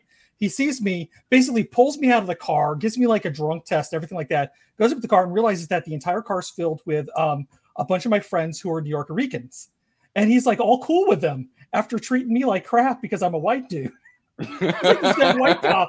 And it was just I thought- like the weirdest experience I've ever had. And I'm just like, I, I can't explain what just and they're like, oh, he seemed really mean to you, but he was cool with us. And I was like, I thought you were gonna say that you did that turn, and then he said, "Why don't you try that turn again, but make it intersectional this time?"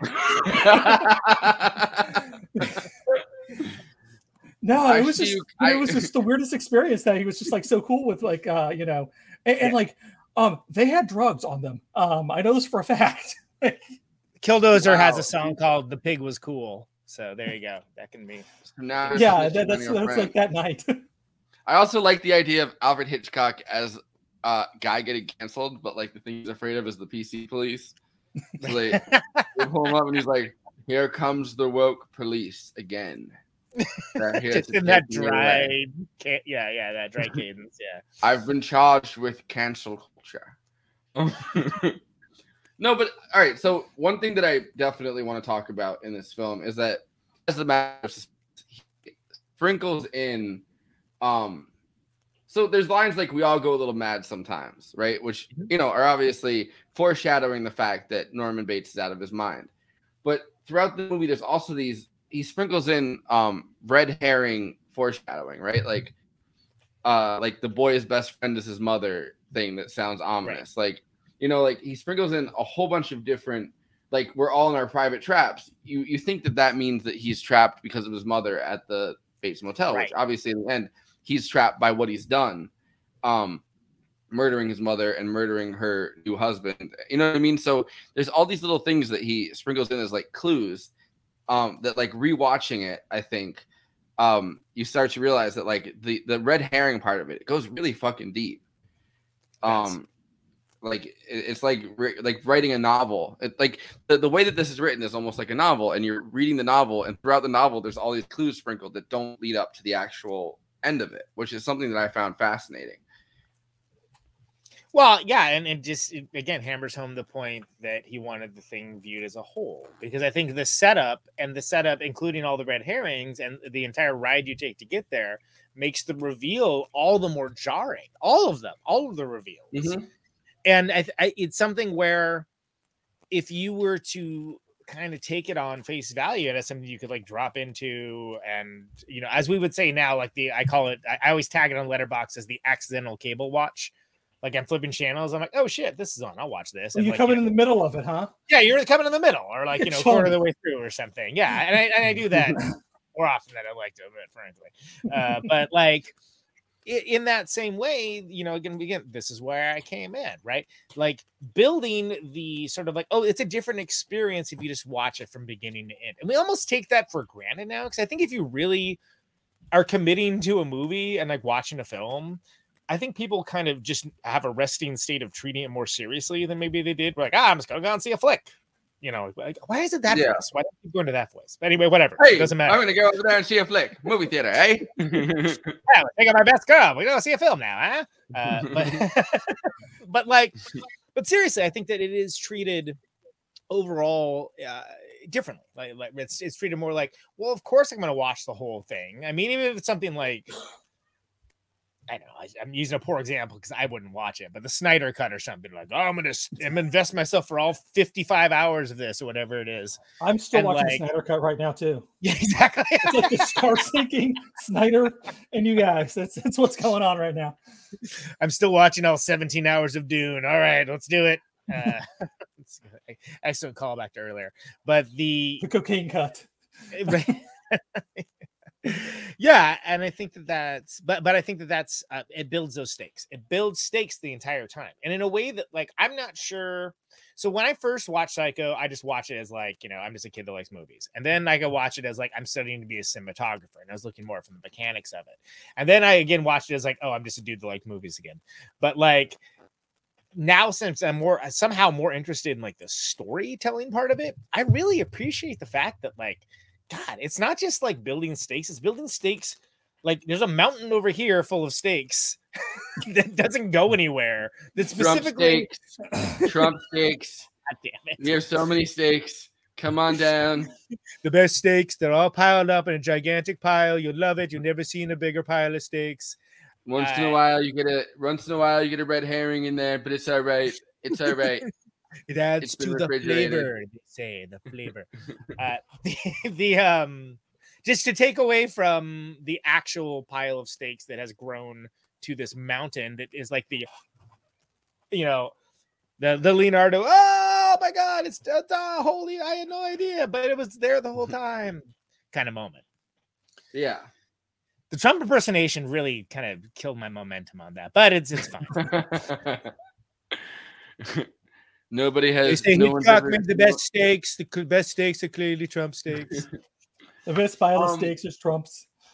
Yeah. So You should so- bring on that dude that does the Trump impersonation so we can just get it all out of our system in one episode. Just You know, he just got signed by. uh He just got signed by SNL. He he works for SNL now. Oh, really? Huh? Oh, nice. Yeah. Um. Good for that. So bro. I guess I guess uh talking about the second half, which I find way less fascinating than the first Yeah. half of this movie.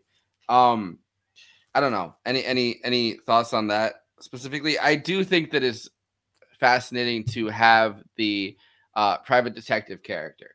who Yeah. obviously is a staple of noir movies, a staple of He's like a dick. See, a private dick. Yeah. yeah, uh, he's a bedroom dick, as they said in uh, "Kiss Me Deadly." Call back to episode one.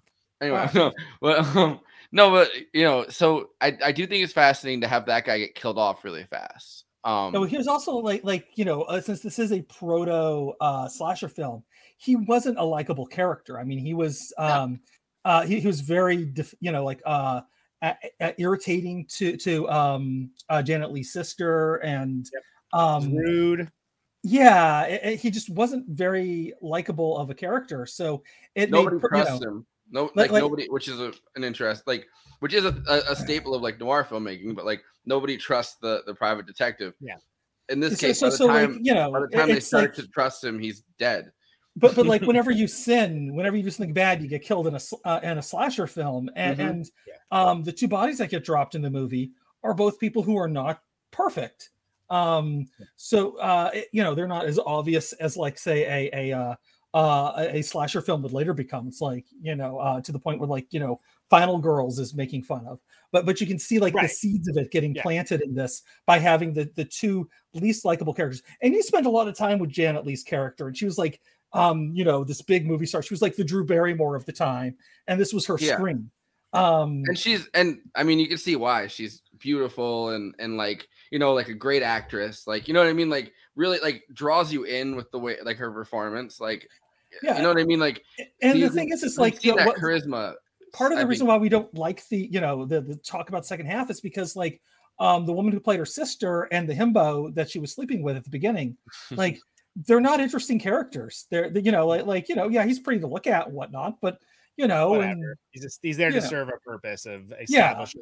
the scene. you don't you don't find out very much about them you find No, out he's they- divorced and you find out she's the sister you don't yeah you mean know. even that big scene he has at the beginning it's it's like it's all exposition it doesn't really go anywhere. It- it's um and, and he's uh, like they're both very underdeveloped characters but the ones who get killed in the film are a little more fleshed out. I mean the the detective is not as well fleshed out as janet leigh's character but like you you, you know because he hits those tropes we know who he is. Yeah. And And and, it also kind of Sorry. No, just uh just like genre wise, you know what I mean? Like killing off the private detective shows you like this isn't the 1940s, this isn't the 1950s. This isn't the movie that, you know, the private detective like somehow saves the day. This is a movie where the private detective shows up, walks into the house and gets slashed. Like gets that's that, kind yeah. of that's the extent. And there's and it- you know, I do think that it's a really amazing scene when he's falling down the stairs when he first gets slashed and then you see him go like this in the background moving behind him. Yeah. But yeah, yeah. I, I, you know, the fact that he isn't as fleshed out, I think, is on purpose, and it's, you know, he, he kind of shows up as this genre representing character in some ways to show you like this, like almost like I don't think that Hitchcock's necessarily thinking in these terms, but I do think Hitch- Hitchcock is thinking in terms of genres and in terms of past filmmaking, and he's showing you that like the era of this private detective that shows up, this gruff guy that's just like, I'm here, I'm here to like, you know, I, I'm I'm gonna make sure that everything comes out correctly, which you know for the last 20 years has kind of been the mantra of these these movies. The guy shows up and is like, "Don't worry, I'm here to protect you. I'll show it. Like I'm I'm the braver one. I'll go talk to the mother. I'll confront her." Kind of has this whole back and forth with Norman Bates, which is a pretty amazing back and forth. I think like Norman Bates is both somehow charming but also suspicious. But you know what I mean? Like throwing out all of these red flags he finally goes to talk to the mother and instantly gets slashed and falls down the stairs. And you realize like this character is not our savior. This character is not trusted by anybody. He's just kind of a dick in both in both senses of the word. Mean, no, no, not in the Philip Marlowe way, literally. Yeah. He's just Yeah, kind no, of a think dick to get pushed down the stairs. Like Well, do you think so? Uh, you know, it's very easy to ascribe greater meaning to things uh, ipso facto, but do you think that was almost Hitchcock's commentary on like that era of filmmaking and that type of predictive character? I mean, I don't necessarily Like, why have him be a detective instead of just some dude? Well, I guess he wouldn't. Yeah. No, I and I think that probably that plays into it. And I do think that the idea that this is like a new this is almost like a new era. Like Hitchcock is Yeah. because he's because he's clearly thinking about it in that uh clip we watched where he's like, This is my attempt to create like a horror film. so he's clearly thinking in these genre terms and and quickly shutting the book on this specific genre.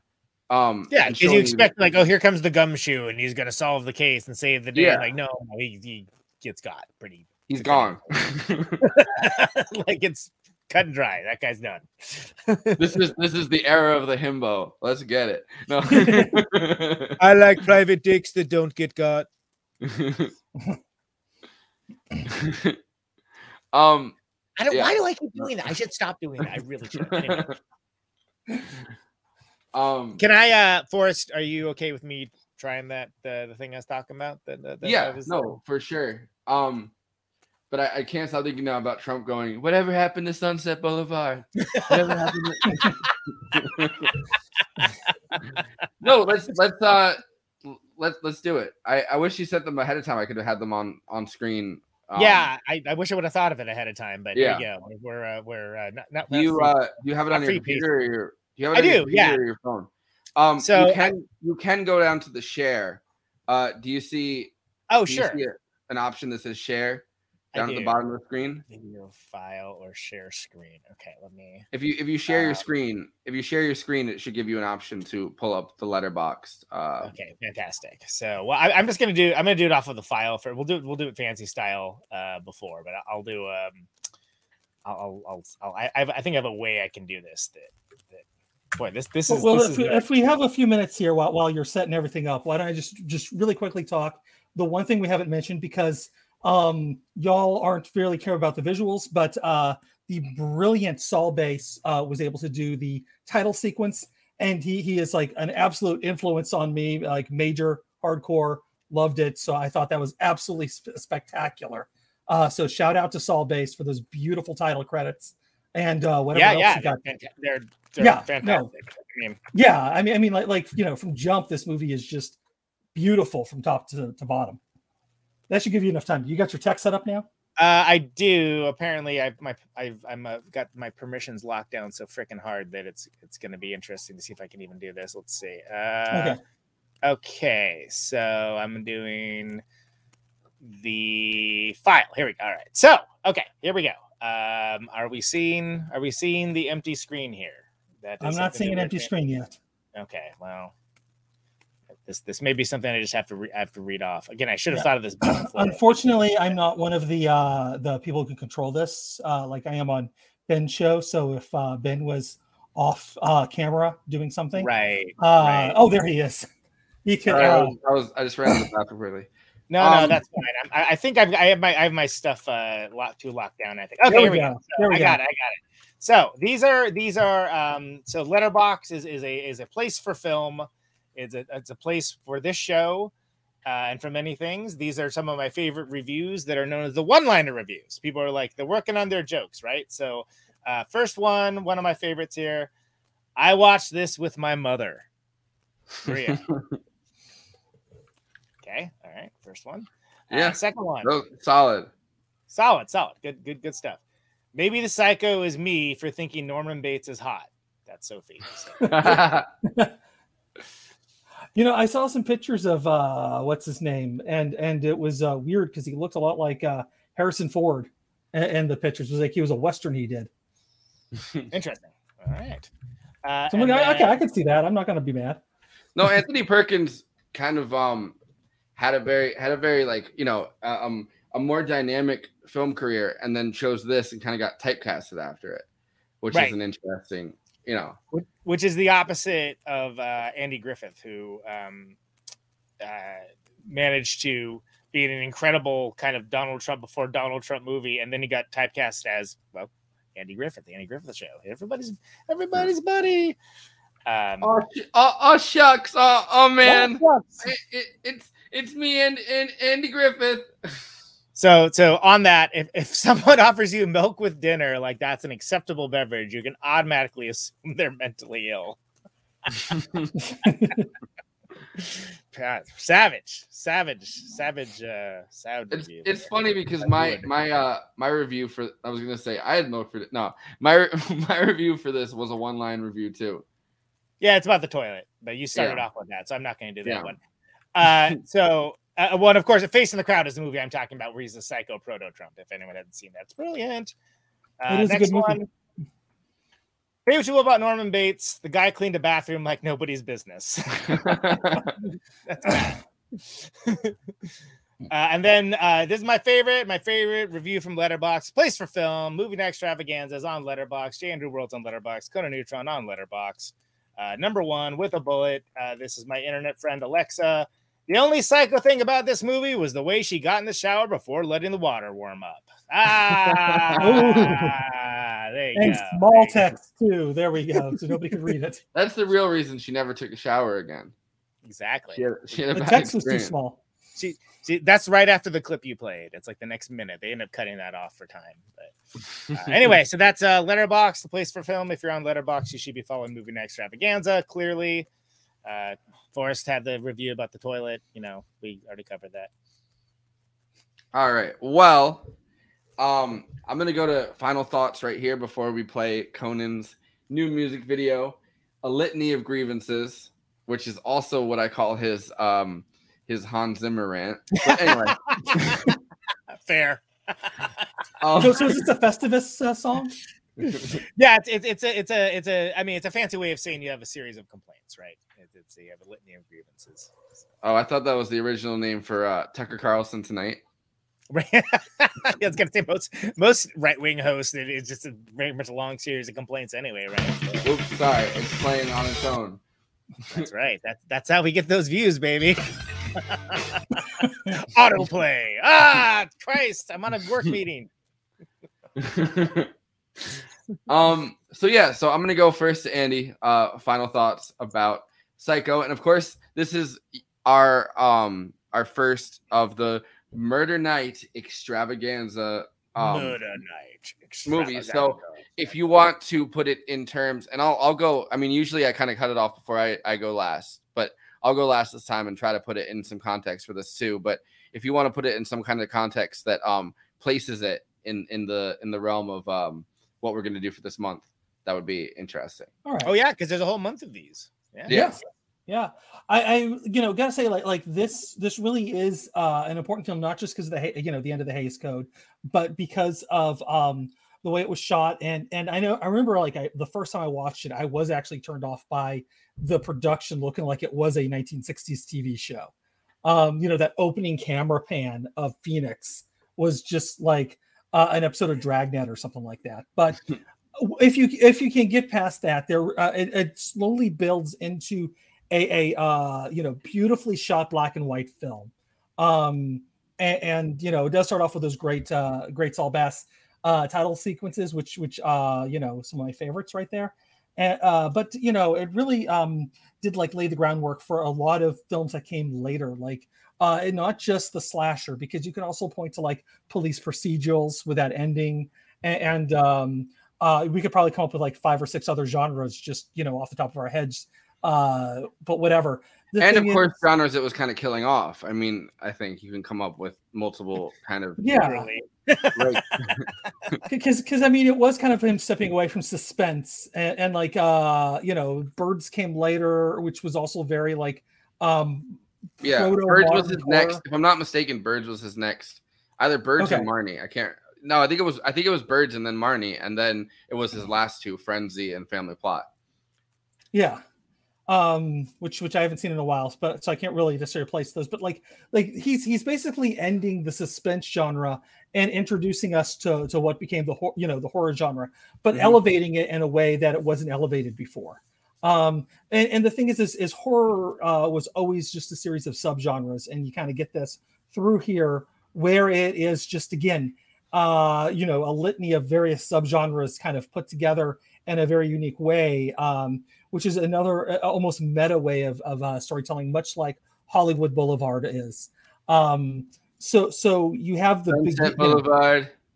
Sunset boulevard folks Sunset, yes, and and also while you're at it, there's a great album, Sunset on Sunset, by FU with a J. Andrew World cover.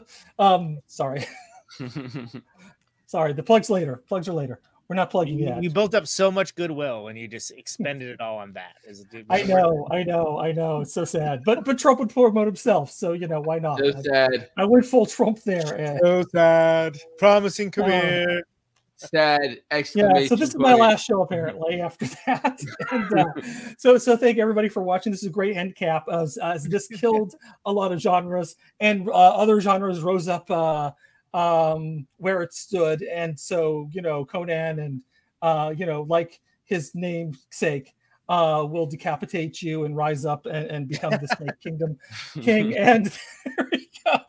I have lost this, the, the thread there. Well, no, I think a lot of another genre that it really um kind of um starts off or or you know, I, I think that these movies about um someone who's psychologically disturbed, they don't necessarily have to be a killer, but like it's almost like a psychological profile of Norman Bates. And I think there's a lot of movies after this and a lot of TV shows after this that kind of focus on the psychological impact of stuff on people, the psychological trauma that they've gone through and like kind of act in a, in a similar way to like a police procedural like we get fascinated by these serial killers. And i think this movie really i you know for for years i mean even as far back as the 1800s with jack the ripper like this kind of tabloidization like long before a lot of other things not to not to go full trump with it but like long before a lot of other things were kind of put into like tabloids in a different way like you know our, our fixation with this like sensationalized story of a serial killer or of a, a psychotic person or you know these profiles kind of have always inspired the worst in us i think. I think this movie capitalizes on that too.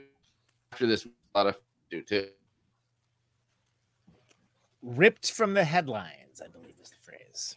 yeah.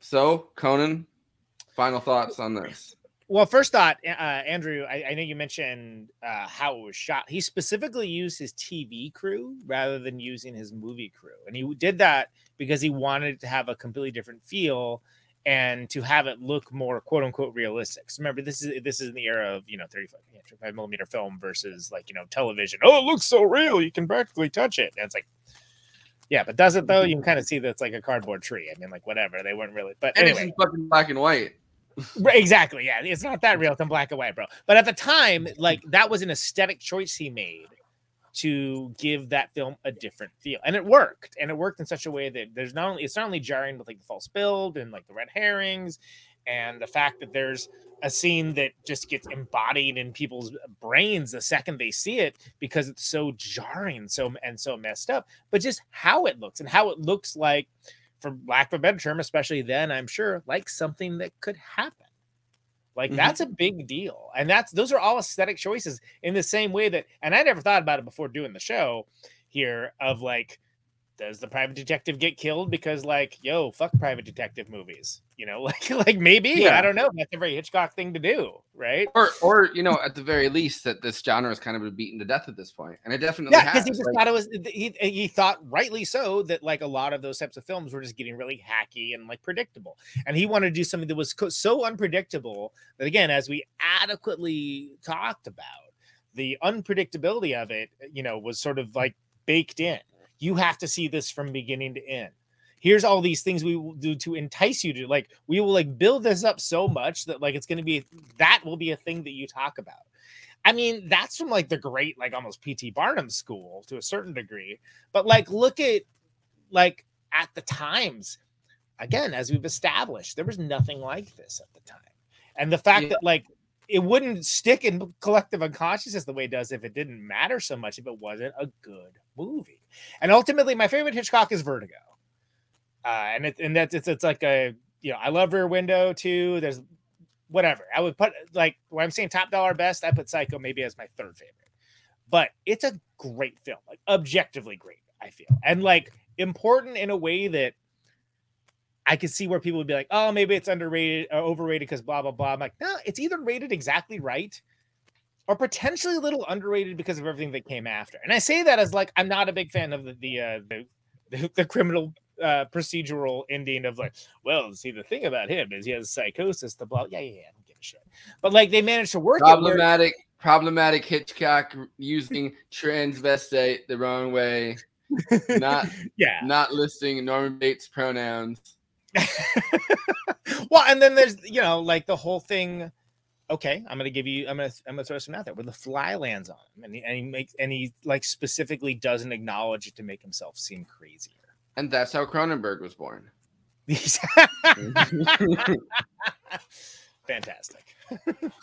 so yeah, great film. Um, if anything, like I like I said, I got a whole bunch of new stuff out of it, not the least of which is like, holy shit, like that cop is fucking that's some scary shit.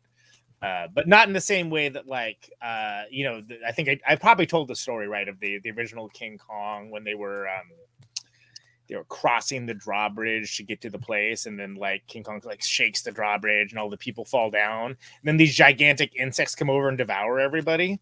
Well, apparently they had to cut that scene out because people were like, yeah, man, the, the ape was scary as hell, but God, those insects. Gee, that was really frightening. And then people were like, fuck the insects. Like, we made the giant ape movie. Like, so they end up cutting that film out because it was like distracting. So now I'm not saying that like the cop is like that level of distracting, like, well, that's a maniac cop in training over there or anything. But just I like that like the low key dread of of the again the false stakes, Trump or otherwise over here, and the real stakes over here, Trump or otherwise. And those pincers he had whenever he took the license was just like out of left field. no, I, I I agree with both of those um last takes. I I do I think it's interesting that this movie birthed so much after it. Um I do at some point want to talk about the and I don't know when this would be an appropriate time to talk about it, but um maybe maybe towards the end like maybe at the end of the month like the the tabloidization of serial killer stories that is the thing that kind of more than anything else i think births the slasher genre right like we, we are interested in these kinds of stories from a, a, a time long before film comes around, long before television comes around, long before even like, you know, pulp novels maybe come around. Like we're interested in these things at a time when kind of the stories in the newspapers are hyper sensationalized, but like in in a way that like other things maybe aren't. And you know, the, the constant like Jack the Ripper, like they can't solve that story. Like for for years they had copycat Jack the Rippers. They had other stories about Jack the Ripper. Like that really is the first real slasher story that takes place, right? The same, I mean, the same year that Psycho comes out, Peeping Tom comes out, and I started to watch it. I didn't get through the whole thing today, but like, it's it's this idea that like, okay, people people like seeing that in newspapers. People follow those stories intrinsically. On screen, like they're going to follow those stories too, and it's kind of amazing to watch this genre unfold. Now, of course, as tabloids get more and more um, sensational to an insane level like so do the stories. By the 70s and 80s when really you know tabloid tabloid sensationalism is at its height these movies obviously become more campy than they've ever been before. But it's it's fascinating to see from the beginning you know this idea kind of be um, expressed this way. I also think that um, talking about you know the way that they kind of did the promotion for it jaws i think was promoted in in somewhat of a similar way like these big movies like movies as an event. You're going to see an event. You're not just going to see a film. It's not just 90 minutes of your life that you know you're sitting in the theater. All of a sudden, it's like almost like a theme park ride. Like you're going to see something that's going to stick with you. This is a memory that you're going to have forever. And the idea of from the minute you pull up to the theater, watch the movie, and then leave the theater, it's an experience. And I think that that's something that Hitchcock is predicting. That's you know, I mean, I, I I'm sure that it's been around before that, like the the smellorama thing. I mean, I think that in the 1950s they had some of that kind of stuff, but like you know, the idea of it as a, an immersive experience rather than just being um a 90 minute like you go to the theater, you watch it. Maybe you stick around the theater and watch something else.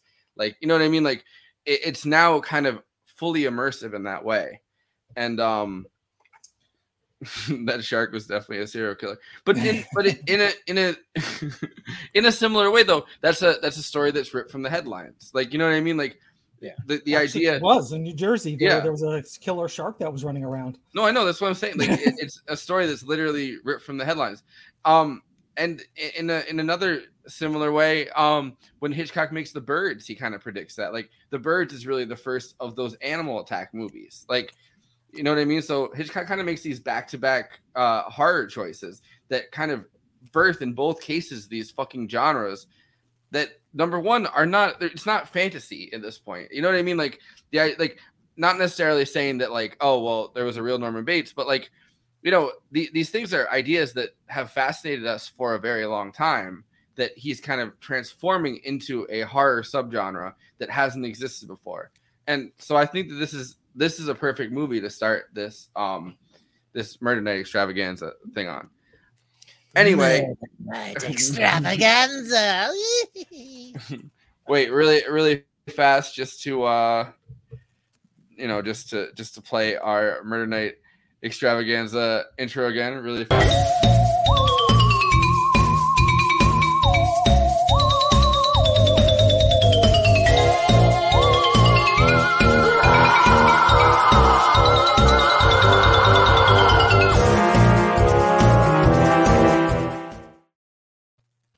Made that.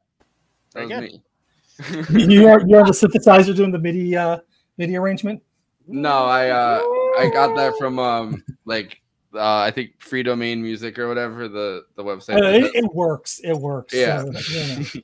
I might be And, fun, um, it, but, but I and- love it. I looked I looked up the the documentary about the actual murders that inspired Texas Chainsaw Massacre, and I took a lot of those uh those quick things from the actual um the, the actual like documentary that that had you know the the small footage of that guy. But It's the same. It's the same uh, killer for that inspired this movie. yeah. Um. Ed So Gein. do you guys? Yeah, Ed Gein. Uh, Which I think that's the house you're living in right Is it now. Tony, Gine? I thought it was Geen. I thought it, it might it might be it's Gein. I don't know how to pronounce anything. So I mean, Let's according begin to, the Ed you want to know something fucking insane? Actually, What? so the basement that I'm in right now at my house. Um, Amityville Horror. I guess in in the 70s a cop um a cop took his children and tied them to chairs in the basement of the house that I live in. Like the the house that my parents bought like they found out from neighbors. He didn't kill them or anything but like he, he like like this guy kidnapped his two daughters or something and the basement that I'm in right now is the basement that he did that in. Whoa. The the the week. My, uh, Oh, whoa, the- there's his daughter. I got it for you. The Busy week with my, my sister got married. Um, she she got married on Staten Island, and, and um, my brother-in-law. Uh, that was I, I was Oh, spending- Staten Island. Sorry. Yeah, no, I was driving him around, getting him, uh, making sure he got everything done uh, before the wedding, and because they only had one car, so I came down early, whatever. So he's just like, um, he's talking to his brother, and he's just like, "Hey, yo, you know the candy store we used to go to as kids? Apparently, the mob used to take people in the back room and beat them while we buy candy. Can you believe that?" Nice. And you say yes, it's Staten Island. I do believe that. Yes. Yeah, you no, also it- believe that that 95% of the people that lived on the island were firefighters and the other the oth- and cops at the same time.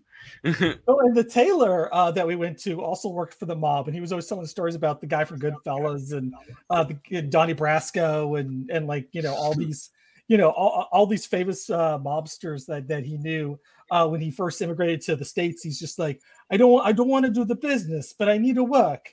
You know, this is like like this nice little Italian guy. Um, My mom went to. I can't remember if it was middle school or high school, but she went with the uh the one of the like bosses of the Gambino family because her family was you know had a little bit of money and they lived in Long Island. So like I guess they would the guy would come in with like a bunch of goons and like sit down and like watch their school plays. oh no, uh, he used to watch. Uh, he he used to you know uh, run errands, and and uh, the the guy uh, what- you know, he- he was giving handed a away bag, and he's like, he's like, I'm not doing, am I not doing anything illegal? Am I? I don't want to get arrested. And then the, the mobster just looks at him, and goes, "Don't open the bag. You'll never know if it's illegal or not." um one of my one of my favorite things about the sopranos has always been that um i like like i've always just loved that they show like tony soprano just doing normal shit you know what i mean like his family life and stuff because like you know no other like in the, uh, and the and the uh, pool that happens to everybody. but no like the fact that they show his like normal family shit and they show aj fucking up and they show like meadow you know like going to college and, and doing well and like it's all these like little storylines that like you know no other show would really show those storylines to that extent like no other show would show like you know like them at a, like a pta meeting and then he like leaves and then he goes and does like you know so i've always just It thought that, that was fucking does crime. Yeah. it was amazing. All right, so we're gonna plugs. Of course, the biggest plug is that tomorrow, this is Revolution. Um, you know, Conan and I are going to be on talking about the player Robert Altman People have spoken. Movies I, uh, now more than ever. movie movie night extravaganza now more Now than ever. um, you know, I have to watch it again tomorrow before we do it because I don't know. I, I have to watch things like three times to really, you know, that movie is just so full of like It's laden with like references and like you know, again, as we've established, Leo, ah, those Yeah. moments. references now more than ever. But uh, Conan, you got anything you want to plug? Of course, you know we're gonna play your music video, so Yeah, yeah. have to plug that, but Um, yeah, I mean, just uh, a whole bunch of new Protonic reversals coming up. If you know, if you're interested in the music stuff, uh, it's one of the better music interview shows, I am told. So uh, subscribe to it in your normal podcast places, also on YouTube, which I never ever mention, and maybe we should have some clips. Hint, hint, hint. Uh, for the show as well. Um, oh, it's on the things that are not Bandcamp. The Caterwall Society version of Fight Math is up. So if you want to listen to things for free and make sure you don't see a cent from it, uh, listen to it on but Spotify. you know what was my first name for the show? Was it really? Clips now more than ever. Clips now more than ever. Because I, Um, 'cause I over rely on clips sometimes.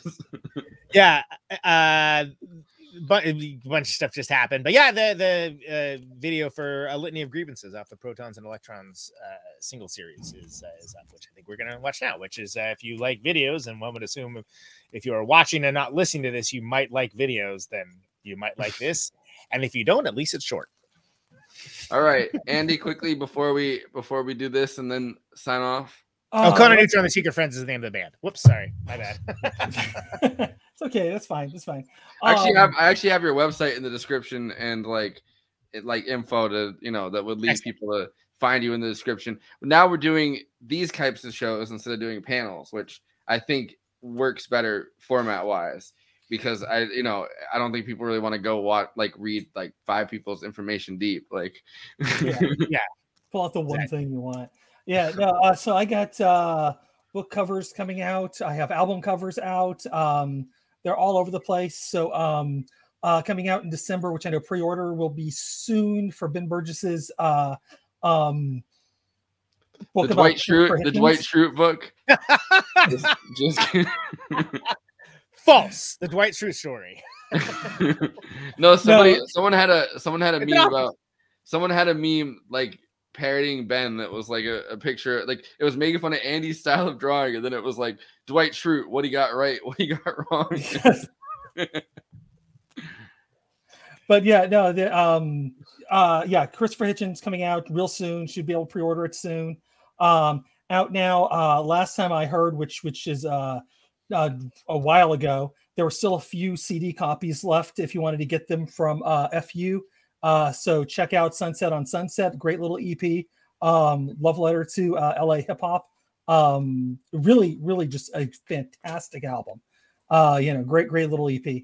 And um uh i'm trying to think what's what's available um that, that i've done because i've got like so much stuff oh Geruti, shadow of the people um there's uh like a week left on that campaign um you can order one of uh i did one of the um uh the the, the bonus covers so you know check that out um they, they, they were if they successfully uh financed it i know there's some uh, supposed to be some cool stretch goals i i haven't really dug in to see if what they are but uh the, the, if they're not uh, on the website, they should be popping up real soon because, uh, like I said, they're just about to double what they asked for, which is awesome. Uh, so, so super excited about that. I got a Um, stretch goals called getting to this next beer." Oh, let me tell you. but um, yeah, I, I I should say that next week we're going to be doing an episode with uh Karthik. Um, we're we're really I think we're keeping this this season of uh this month season of uh movie night extravaganza a little bit low key. Um, I mean, there's gonna be some some fun streams. Like I'm gonna do um Tropic Thunder with the Left Flank Vets crew, which is gonna be fucking amazing. Ah, Next I love week. that movie. But um, but so next week though we're having Karthik. I think just Karthik on to talk about the differences between um the original Halloween and uh the the remake and Jamie Lee Curtis. It'll, it should be a really Wait, interesting. which episode. remake? Uh, the The no, like one? the, la- the the the latest remake with Jamie Lee Curtis as like the feminist hero. I think it was 2019. Okay. Or, Okay. Yeah. Well, I'll I'll find it and I'll send it over to you. Actually, it's a sequel, not a remake, but okay. Isn't didn't Yeah. they remake? Oh, all right. No, uh, Rob Zombie um, did the remake.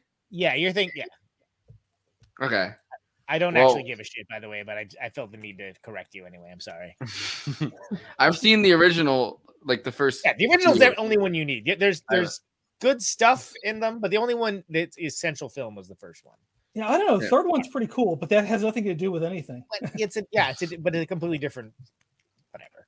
What's Yeah. All so- right, so what are- so you guys are listening to Rock 20, 20 29.7, and we have a, a new track for you guys, a new video. Um, Conan Neutron and the Secret Friends out here with their new track, A Litany of Grievances. So, ladies and gentlemen, without further ado, here we go. That's right. Thank you very much. It starts off quiet because I'm a pretentious asshole.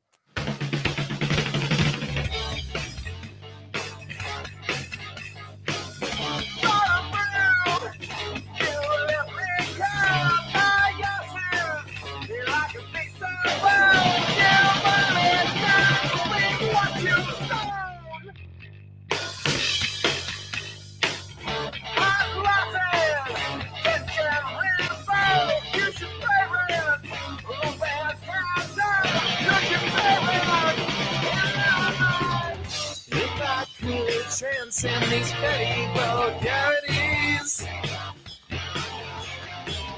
if I could transcend the way that they made me, all fight but not the victory. If you want grievances, I got a